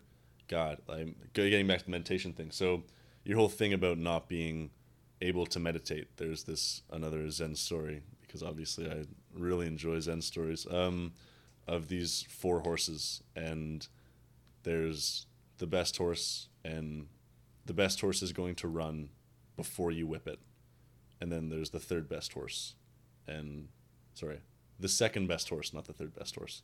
The second best horse is going to run right before it feels the whip on its skin. The third best horse is going to run after you whip it, and the worst horse is going to run after you whip it twice. So you have to whip it a few times for it to run. And it's honestly good to be the worst horse. It's good to be in that thing of like, all right, I'm the shittiest person at this, so I have the most room to grow. Um, like Tim Dobbert is someone who's the best horse. That guy is unbelievable. He works out more than anyone that I know, and he like his body's like falling apart but simultaneously he knows that he has to work out to get his body better and he comes to the gym every day and just like kills it the guy's Yeah. unbelievable and he's one of the best volleyball players and people that i've ever met but like And i don't well, I think it's it's it's good to see someone who's so talented who works hard. yeah and and this is opposite but like as a teammate give me 10 other players that are half as talented but work as hard as they can yeah. and apply themselves right. Give me that over 10 other talented players who don't care. Yeah. If you're prepared to to work you know that that's literally all you can ask of someone. Yeah, and Tim's this crazy anomaly of being like one of the most talented volleyball players I've ever met, and at the same time being one of the hardest people I've ever met. And then there are other people that don't that are like bad, like not good. But I would I, I love coaching people that are not very good, both in life and in sports, because then they make these crazy strides and they see things and they're able to almost excel past what those um, those wait, the worst horse can get better than the first horse because they have to work so much harder to get there. And like I think that I think at one point Tim was the worst horse, and that's why he is now the best oh horse. yeah and and I, I said that at the start like i've never been a, a an extremely talented or like you know when you look at it the best horse Yeah, but I'd have always worked hard, hmm and um, I think you can't take that away from anyone. Yeah. And it is a mindset. And I think it, it it grows on you, but it is born in you as well. I Mhm. think that that that mindset of okay, um, and it it took me a while to realize like if things don't go right in a game or whatever, and you start your head drops and you're like, oh, okay, like this is it, I'm done for the whole game. Worst case scenario just work hard. Yeah. That's that's all you can do. Apply yourself right, work hard, and and that's it. If it goes wrong, it goes wrong. That's gonna happen. You're not gonna play amazing every every Yeah. game. Um, but that's a good that's a good story. Yeah. I like that one. And going back to the meditation thing, like I was at one point the worst horse. Like Yeah. now, now I can sit down and like for like forty minutes, an hour, and just like sit there and be like Oh, in yeah. zen. Can't. And I'm just really like hyperactive. Not in that, but I do. I can't sit there. do you want this one, Carlo? We got about thirty minutes left. Okay. Take Okay. Do you wanna? What do you want to do with it? Do you want to cut it shorter, or just uh do you have to get out of here? I totally understand. no, but it's on, the memory card's only got about another thirty minutes on. it. Okay. You good with that? Hmm? You good with that? Oh yeah, just Okay, just give me a heads up. Okay. Yeah. Yeah. Awesome. Thank you very much. 29, Um, 29 minutes. Yeah. um, so like, yeah, like with the like I and at one point I couldn't sit down for more than like thirty seconds, and I couldn't sit down and be like, I'd sit down and be like, fuck, that must have been that must have been an hour, that must have been ten minutes, and I'd check my phone and be like, it's the same minute. It is the same god like it could have been fifteen seconds, it could have been f- like fifty nine seconds, but it's the same minute, and it just it's that thing of like pounding that into your head and it's so goddamn hard. It's not even hard mentally at some point. It's really hard physically. It gets to that point where you're like all right i've been sitting down in this posture. My hips hurt. My back hurts more than it's ever hurt before. My knees are in absolute pain. There's this thing. You have like the achy legs of zen where you like by like sitting in zen posture your eggs your legs start to hurt a lot and like getting out of it you like slow like an old man. You're just like, oh my god, my knee's gonna pop out if I try to move anymore. And after a while, that goes away, and I think that's when it becomes fun. When I when I can like now I can sit down for 20 minutes and like not think about my body at all. So I'm just consistently in my mind. Like I think the progression goes like first you must soften your breath, and then you must soften your body, and only then can you soften your mind. Like your breath has to be very in tune. You have to be able to like breathe into your stomach and not be constantly up and down in your chest and your shoulders. And then after that, you can start to focus a little bit more on your body and like that becomes like a big part of meditation is being able to put that physical pain to the side with your mental capability and being able to like push those thoughts of like my body hurts so much and being able to be like nope that is just that's a sensation that I'm feeling and I can put any cognition onto that. I can change the way that I'm perceiving this. And then after that after you've you've hit both of those landmarks you can finally just be like okay now i don't have to worry about my breath because it's so consistent i don't have to worry about my body because i've learned how to deal with the pain and now there is no pain. And then you get to this point of like now i'm just with myself and i can just allow my thoughts to flow through. And it's not like a lot of people talk about meditation is in like pushing these thoughts away and clearing your mind but in reality i like to think of it as more of like there's this huge rain cloud over top of your mind which is this steady still lake. And the only way that you can allow the lake to settle is by allowing the rain cloud to pour out. And in no way can you settle the lake by trying to flatten it with an iron. You're only going to disturb that lake more and muddy the water. If you try to push these thoughts away they're just going to keep coming back and coming back and getting worse. So you just have to let your mind wander and you have to let your mind do all these things and you have to have all these thoughts uh, i use journaling really really heavily for that for just like getting these thoughts out of my head because geez especially in like really emotional times for me i journal often like maybe like five or six times a day i just have a journal on me at all times it's like i feel shitty i feel angry i feel sad i feel happy then i'll just journal it I never check what I write. i never I'd, do Grammatically, if you were to check mine, it'd be horrible. i am I like swearing mine because I just I'm like Yeah. oh, shit Yeah. okay this is yeah i'm pretty sure i'm illiterate I'm I'm I'm quite bad at spelling. Um, I mean it's getting better, but there's some times where like But then again, that's getting better. yeah because yeah, you're journaling. Yeah, Avery will be like, you misspelt like that. Like it. Like I'm sure it's something as simple as the. Sometimes it's just like you misspelled I, and I'm like, ah, yeah, no, an H will work. Yeah. but um, yeah, no, like meditation becomes this like really cool, crazy thing that it's like it's hard to talk about because like you just kind of have to understand it, but like you hit these certain levels of like at some point you just like can't feel your body anymore and Yeah. yeah, it, it becomes insane. You kind of feel more attached to the universe because you realize that like you're just tricking yourself into being consciousness. You're the whole universe is this like interconnected thing, and there's no hierarchy. In reality, I'm sure this microphone stand is gonna be is gonna last longer than I am.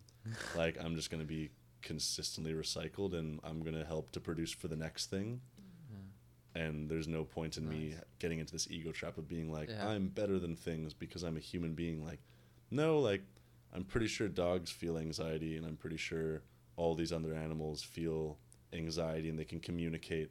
And I have this crazy theory about how one day we're gonna be able to finally interpret what like animals are thinking and talking about and saying. Because like cows go into this crazy depression if their best friend gets taken away. If their best friend gets taken away, they, they go into this like mad depression. They get super duper sad. They can die because of it. And that's like insane to me that we haven't like come to terms with that and we're like okay these things are alive and they the idea that we're the only thing that can feel like awareness and have friends and a life is insane to me. I mean like prairie dogs can make like 14 i mean 100 like humans can make like 100 different noises. And like i think english has around like 30 to 40 but like every language will add like a few. And like spanish like you can roll an r like yeah. And um it's like you can like roll r's and stuff but like people that only speak english for their whole life can't do that. But like prairie dogs have 14 of these prairie dogs and guinea pigs. So they can communicate and the fact that like us as humans not necessarily like aren't evolved enough but like we just can't perceive other things to be as good as we are that just like blows my mind.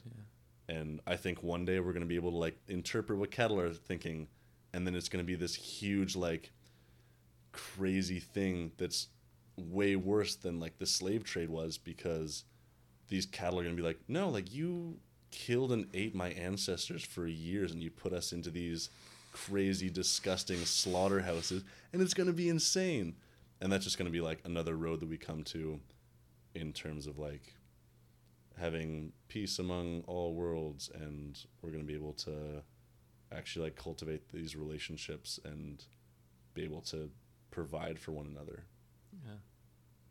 yeah that'd be cool yeah Yeah. Any more questions? um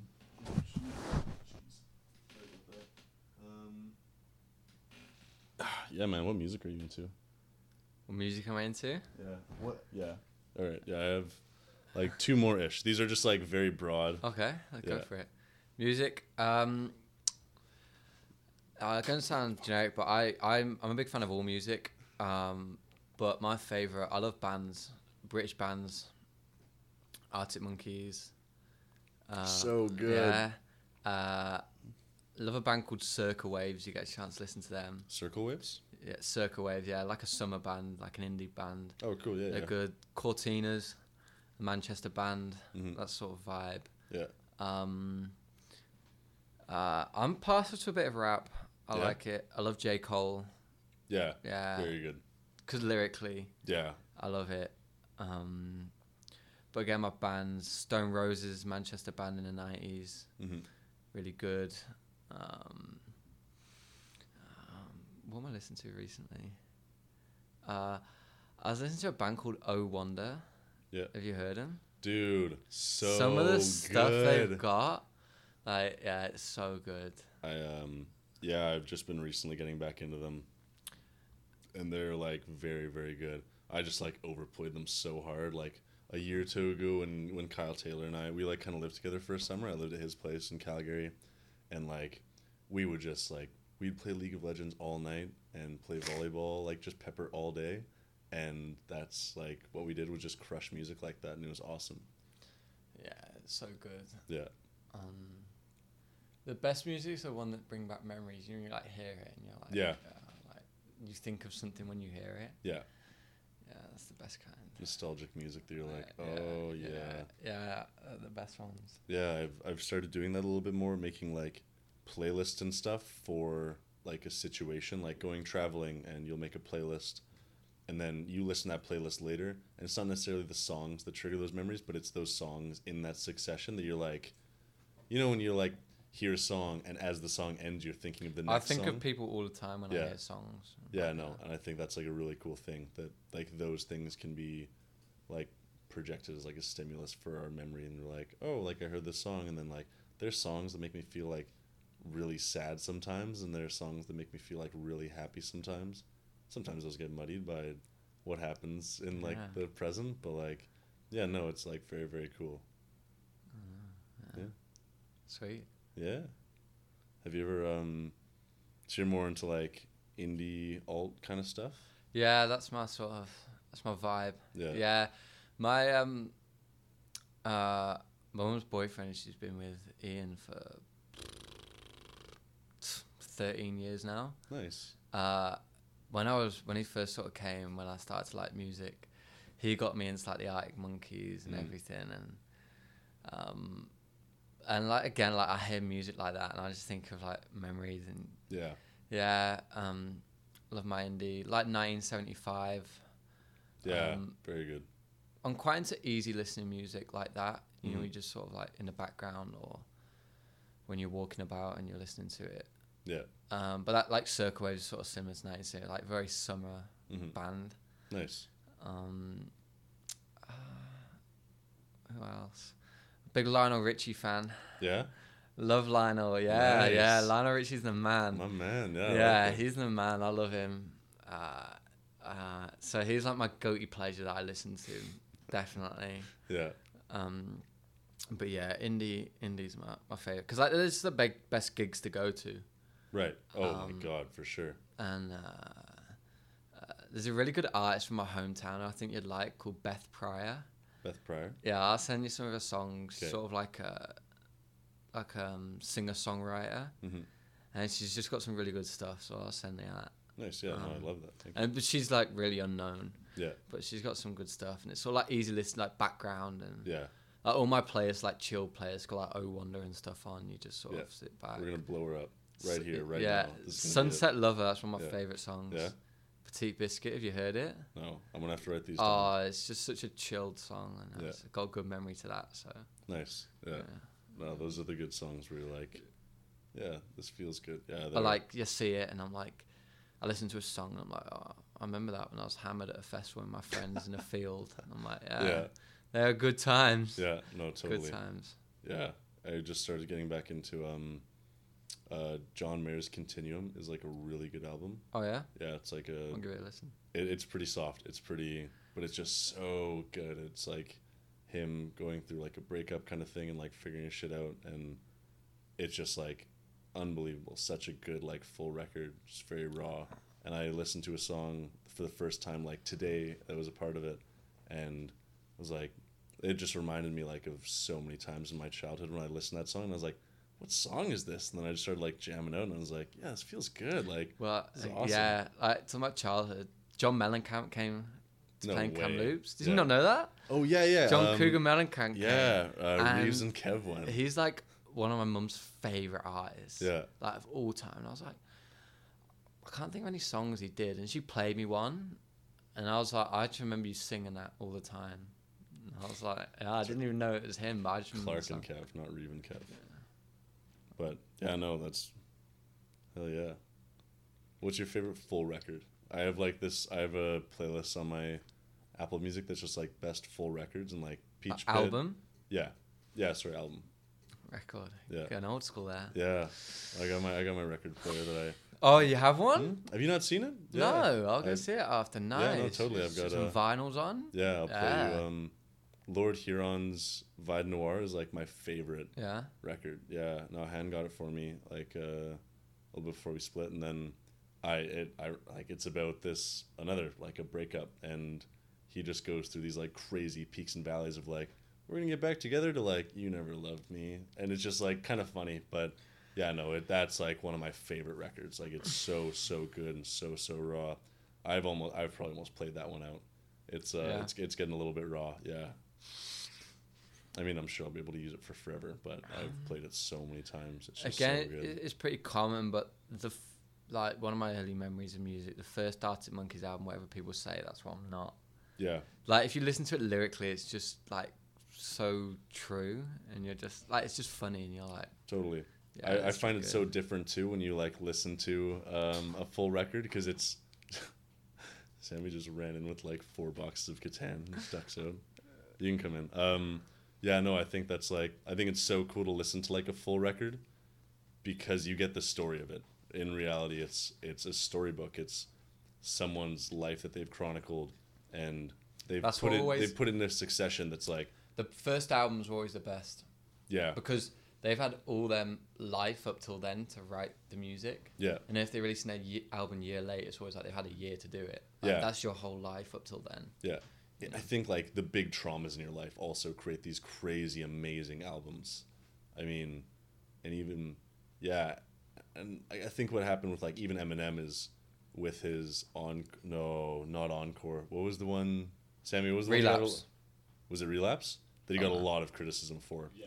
That he started to like do things that like other people wanted him to do, but at the same time he like wasn't doing stuff that he wanted to do. So it became like this kind of shitty thing of being like, I'm doing this for other people as opposed to myself, and then that leads to like a worse off quality of album. And yeah, so I think like having that first album where it's just like you're just doing this for you, you're just doing this to mess around with some buddies and have a lot of fun, and yeah, no, those are like the greatest ones. All right, um, one more. Um, what do you enjoy learning about? Like, what's your what's your shit? Wow, that's my shit. uh, I've been figuring that out. Um, don't get me wrong, like soccer's my life and I love it. I do, and and yeah, there's been times where you're like, "Oh, I do all this for that, Yeah, but I love it. And the day I stop enjoying it, that's when I'll stop playing. abs- I love that. Yeah, Um, but honestly, I'm trying to figure that out. yeah, I love doing stuff like this. I love podcasting. yeah. That's good shit. Nice. Um, but honestly, I'm that's what I'm figuring out at the moment. I'm at that stage in my life where I'm just experiencing more than soccer. hmm So it's nice to sort of speak to people and find stuff out. Yeah. I love my conversations with you. Uh, I love we, them. we have some good conversations. no. I love them. Yeah, they're like, good They help a lot. Yeah, Yeah. they're just good general. And, but honestly, I don't. I'm trying to figure that out right now. Yeah. But uh, I've got a question for you though. All right, yeah, let's hear it. Um, and because like the person you are and you've become, hmm who is who who did you look up to growing up, and like now, it doesn't have to be sport, just in general. Who who inspires you? Um, Because I feel someone's inspired this person that you are now. yeah. Um, oh my my dad obviously was always like unbelievable growing up. He was a very knowledgeable person in like a lot of ways, and he taught me so many things. And a lot of the quotes that I use are from him. And like a big thing that he always taught me was like, don't was both like, don't do as I say. Sorry, do as I say, not as I do. And in that way, I think a lot of people like like you said with your mama, she's like, if I were your age right now, I would go and travel. And when we're our age, we talk to young kids and we're like, oh, go stretch, but they don't do it. And that's that's one thing is do as I say because I've I've lived what you're doing and past it. So there's so many things that older people tell us that it's like we always push them off and like, oh no, I'm gonna be fine. It's gonna be okay. I'm I'm different. I'm special when in reality no you're not special you're going to die one day just like the rest of us so you might as well take these things and another thing that he always taught me was don't it's better to learn you learn more of what not to do from people than what you learn to do. And that's an abe lincoln quote. Um, and i've taken that quite heavily. I, I really really like that. Um, i've been in a lot of situations where i've been treated in my opinion un, not unfairly but poorly. And i think everyone goes through those. And you have those split you have those decisions that that fragment your personality and you kind of go one way or the other where you're like something someone does something shitty to you and makes you feel bad you can either make other people feel good in the future or you can project your insecurities on other people and make them feel shitty too. And i think that that's something that i've really like come to terms with is like i can make people feel really good. I can make people happy. And that's that's kind of what i came to terms with with that psych prof was i don't know if i want to do neurobiology or Yeah. um, become a psychiatrist, but I want to help people, and that's just like my goal in life. Um, another one, um, Ken McLaughlin is the guy that got me very into. I mean, I was going through some tough stuff, and he just like one day gave me a copy of Zen Mind Beginner's Mind, which is like the greatest book I've ever read. It's it's my bible. I I've read it several more than several times. I just read it anytime I'm going through some shitty stuff, and it's like this immediate feeling of like, all right, yeah, like it's okay. And so he gave me that, and that changed Nice. my life. And so he's a big driver in like growth mindset for me and um, my whole philosophy on life. And I mean, there was one day where two summers ago, my first year summer, no, three summers ago now. Um, Getting old. yeah, the if, oh jeez, I mean I can barely walk now. I'm practically ninety. Um, so we were going. So we were doing Alberta summer camps, and they don't pay you until the end of the summer because you do the jobs halfway through the Yeah. summer, but you can't have jobs before that because nobody's gonna hire you for a Yeah. month. And then, so I, I didn't have I had I had sixty seven cents in my bank account for four months. Um, yeah. so that was a lot. And at one point I was I hadn't eaten in like two or three days and he was like, Shit. Yeah, we we like and I, I and I hate I've I've been really bad at like borrowing money from people and like not like not paying them back quickly and kind of taking it for granted. So at that point I was like, No, I don't I don't want to be that person anymore. I want to be more reliable. And so he was like, Hey man, like he offered and he was like, Hey, just like here's my card, just go get something from this husky. And I was like, Really? He's like, Yeah, and we were like great friends. He coached me for a couple years, Team Alberta.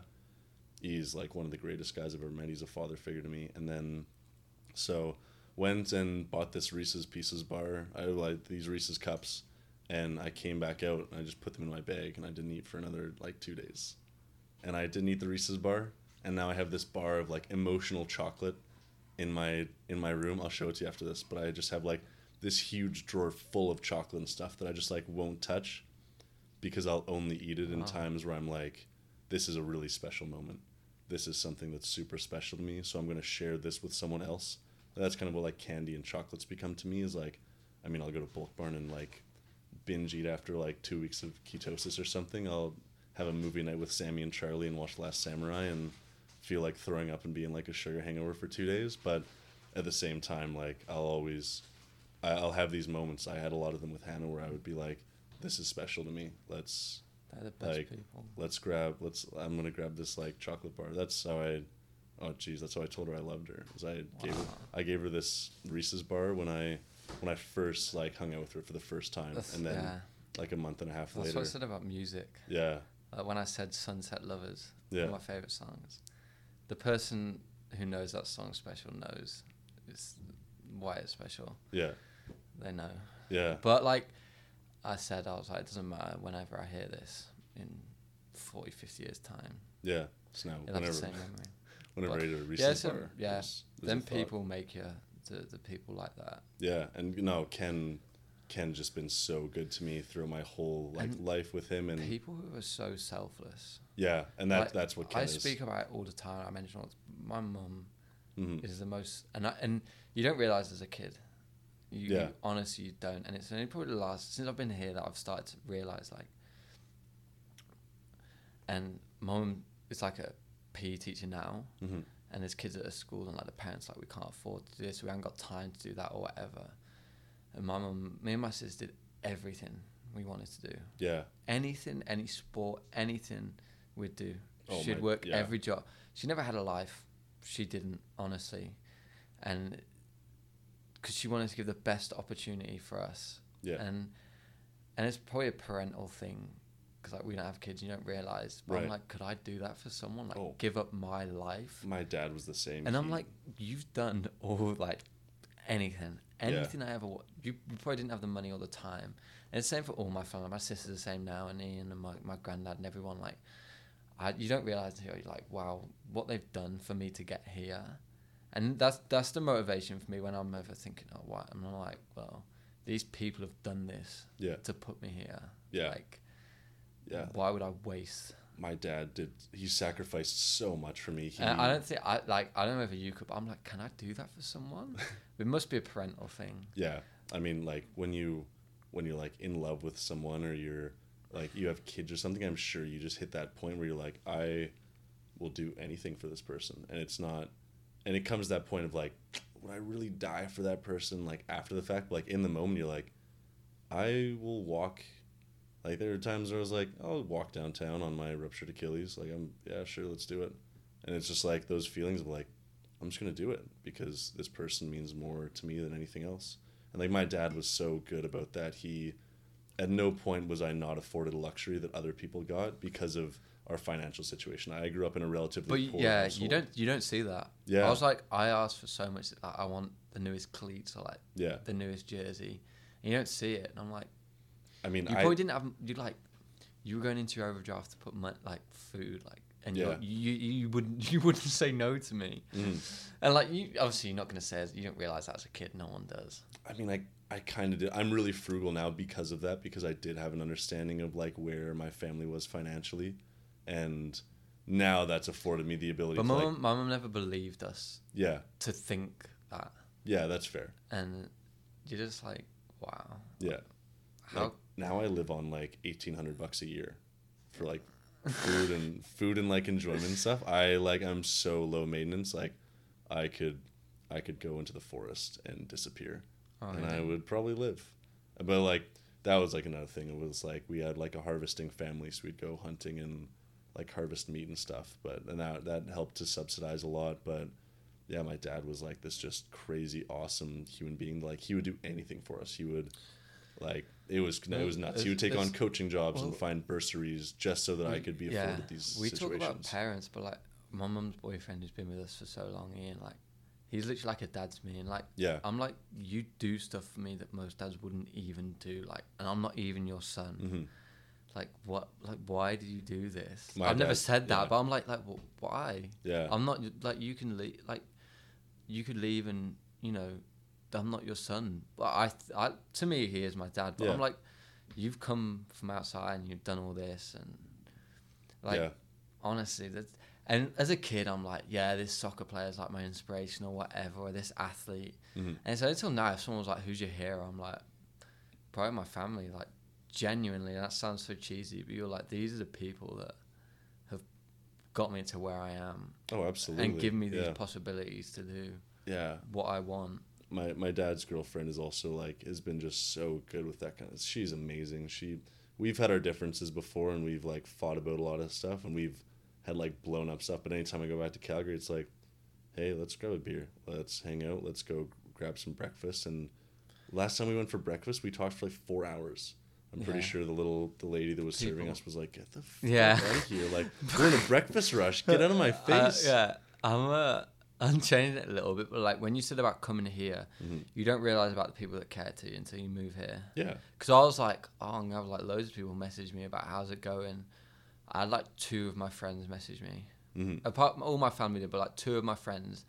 And at the time, I probably thought I had like five or six real close friends. Like Yeah. I was best friends, and like I'm like, and they're like, oh, we should catch up. I'm like, you've never messaged me since I've been here, yeah asking how it's going or what's what. I had like, I had one definitely, maybe two that was like, oh, how's it going? Like, Mm. are you enjoying it? How's everything? And so until you move away, and you probably realize when you came here, you realize the people that I'm I'm quite guilty for that of- as well though. I I like have this feeling of like like if I ever leave like I'll I'll never talk to Sam who's like one of my best friends in the world unless we're like face to face. We don't talk on Messenger. That's sometimes the phone. relationship you have with people. Exactly. Yeah. There's never Like- there's never a goodbye. It's always a see you later. Yeah, there's like- no time where I'm like goodbye as like an objective like I'll never see you again. It's like I'll see you later. There- Yeah, Whether it's and, a year from now or a week from now, like I'll see you again, and it'll just be just the same as it is now. That's just some people like Ian. Like I'll FaceTime him sometimes. Like I FaceTime him all the time, but I'm like Mm. Ian, like two blokes on FaceTime. I'm like this kind of I don't know. Like you want to speak to me, but it's kind of like oh yeah, all right, how's it going? How's work? Yeah. Yeah, good. Yeah, okay. Mhm. And that's like it. Like, I'll speak to him and we go back and we'll grab a beer and stuff. But that's sometimes the relationship you have with some people. Yeah. And like my best friend Mark, like I'd go weeks without speaking with him. I know it's, but it's just who he is and like who I am.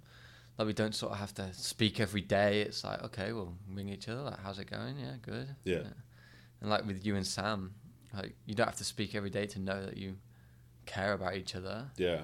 And We're getting a lot. We're getting a lot better of being like be able to talk about stuff like that's more intimate. oh, I, I I've opened up so much over the last few months. yeah. and especially to you a lot. Yeah. But like, yeah, It that's feels the good best. It, it feels good. Yeah.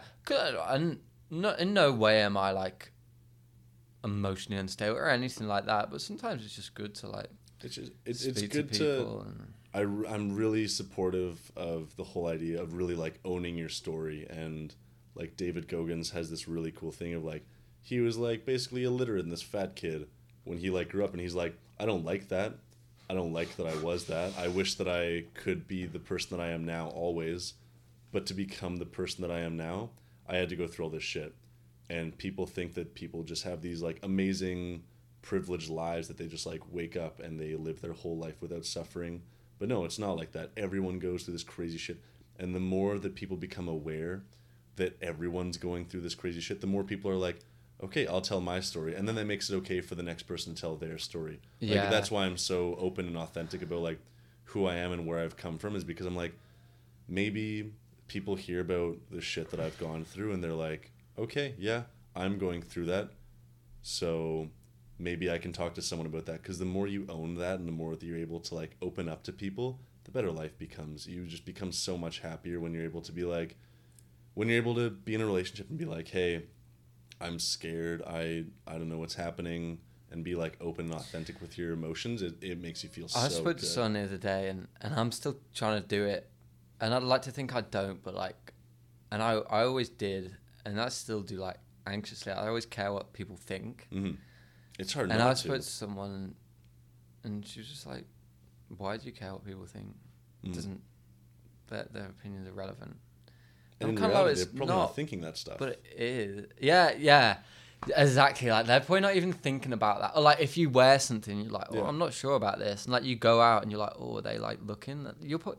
They're probably not even thinking about it, and you're like, And even if they are, they're not going to be thinking about it five minutes from now. They're not going to be like, oh, that like, hey man, I saw this guy wearing. I well, like for the last two years of high school, all I wore were these like UGG like slippers, uh, Oh, these baggy sweatpants, and this huge double XL TRU bright orange sweater. I looked like a pumpkin. My ex girlfriend always told me that I looked like a pumpkin. TRU one. Yeah, Wow. yeah, because I committed here and I was like, I'm just gonna sport this shit. So I wore it every single day, and that's like all I wore. And I had a mullet, so like no, you didn't. I did. I, I Oh, even have a, I, I had it braided when I went to Cuba and stuff. Oh, Yeah, I'll show you some pictures. Um, You had the ponytail as well, didn't you? no, I was. I've never. I've never You been into it. ponies. I've had a bun. Oh, you had a. I've, I've never been into ponies though. I can't do the pony. Oh, you had a Um, bun. Yeah, It was the Flow Bros, wasn't it? yeah. Who was it? You, Sam, and Uh, Jake Hamilton. Um, oh, But yeah, no, and that, so like that was like a big thing for me, and now I'm like, now I wear stuff, and like I'll have friends that are like, man, like, are you really wearing that out? I'm like, yeah, because it, it makes me feel good. I feel good in it. I don't really give a fuck what you think. Like in reality, as long as I feel good and I kind of enjoy what I'm wearing, and I I, can I put wear my own sweats style, every day, it feels good. and like These are I'm like, jeggings. why would I? Are there? Yeah, no, they're you feel them. Give him, give them a little. Oh wow. Yeah, yeah. I, I haven't worn jeans in years. I only Like- have jeggings. Like I need to get. And a these- pair. this is I the need only to time get a I've- pair of them, man. This is the only time I've worn these in like like three years because I told Garrett I would wear them, and I've been putting it off for three months. yeah, I wear sweats. Deal with it. Yeah. Oh yeah. Why am I gonna dress up for school? Like I'm comfortable. I want to sit in class and be comfortable. I that's like comfort is key, man. The more comfortable you are, the better you're gonna be at everything. Um, to go back to the whole thing of like people that have, I think like the latter half of my development has really been my coach Pat. Yeah. He has been. He'll just. We'll just be like mid practice, and he'll give this crazy huge speech about like just life, and by the end of it, you don't know whether to clap or whether to just like walk away and be like have an existential crisis, because he'll like he's he's talked a lot about like in life you're gonna get these shitballs, and you can They just- relate it to the sport. Yeah, good. yeah. And some of them he doesn't even. He relates he relates a lot back to family and relationships and back to volleyball and it's all like it's this huge cyclical thing of like it's all around. Like volleyball can relate to your life and your life can relate to school and it all comes full circle. Everything can be applicable to one another. And he talks a lot about these shitballs that you have to eat. And he's like, there's just like a, a hunk of shit that you just have to eat. And like life is gonna give you these shitballs. Life is going to give you like i had this shitball of a summer and the you you have to eat them. It's not like life is like hey like here's this shitball you might have to eat. It's like hey fucker like put this shitball down your throat and Hold the nose. yeah like you're, you're gonna have to eat this. I'm gonna watch you eat this. You just have to.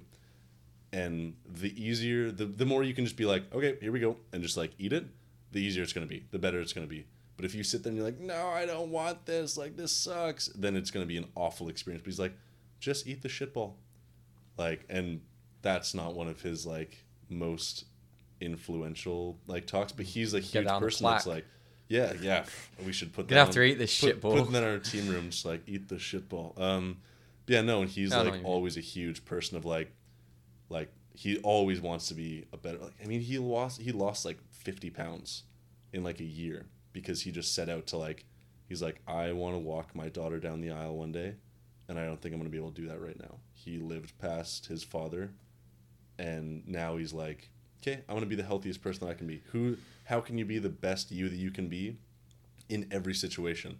I don't want to be i mean that's like why i'm doing this not through wolfpack but through just like a buddy and i are doing this because it's i don't have to be josh the athlete or josh the student or You can be what you want. man. yeah, I can just be. It's even weird to refer to myself as Josh. Like I just think of myself person. as like me.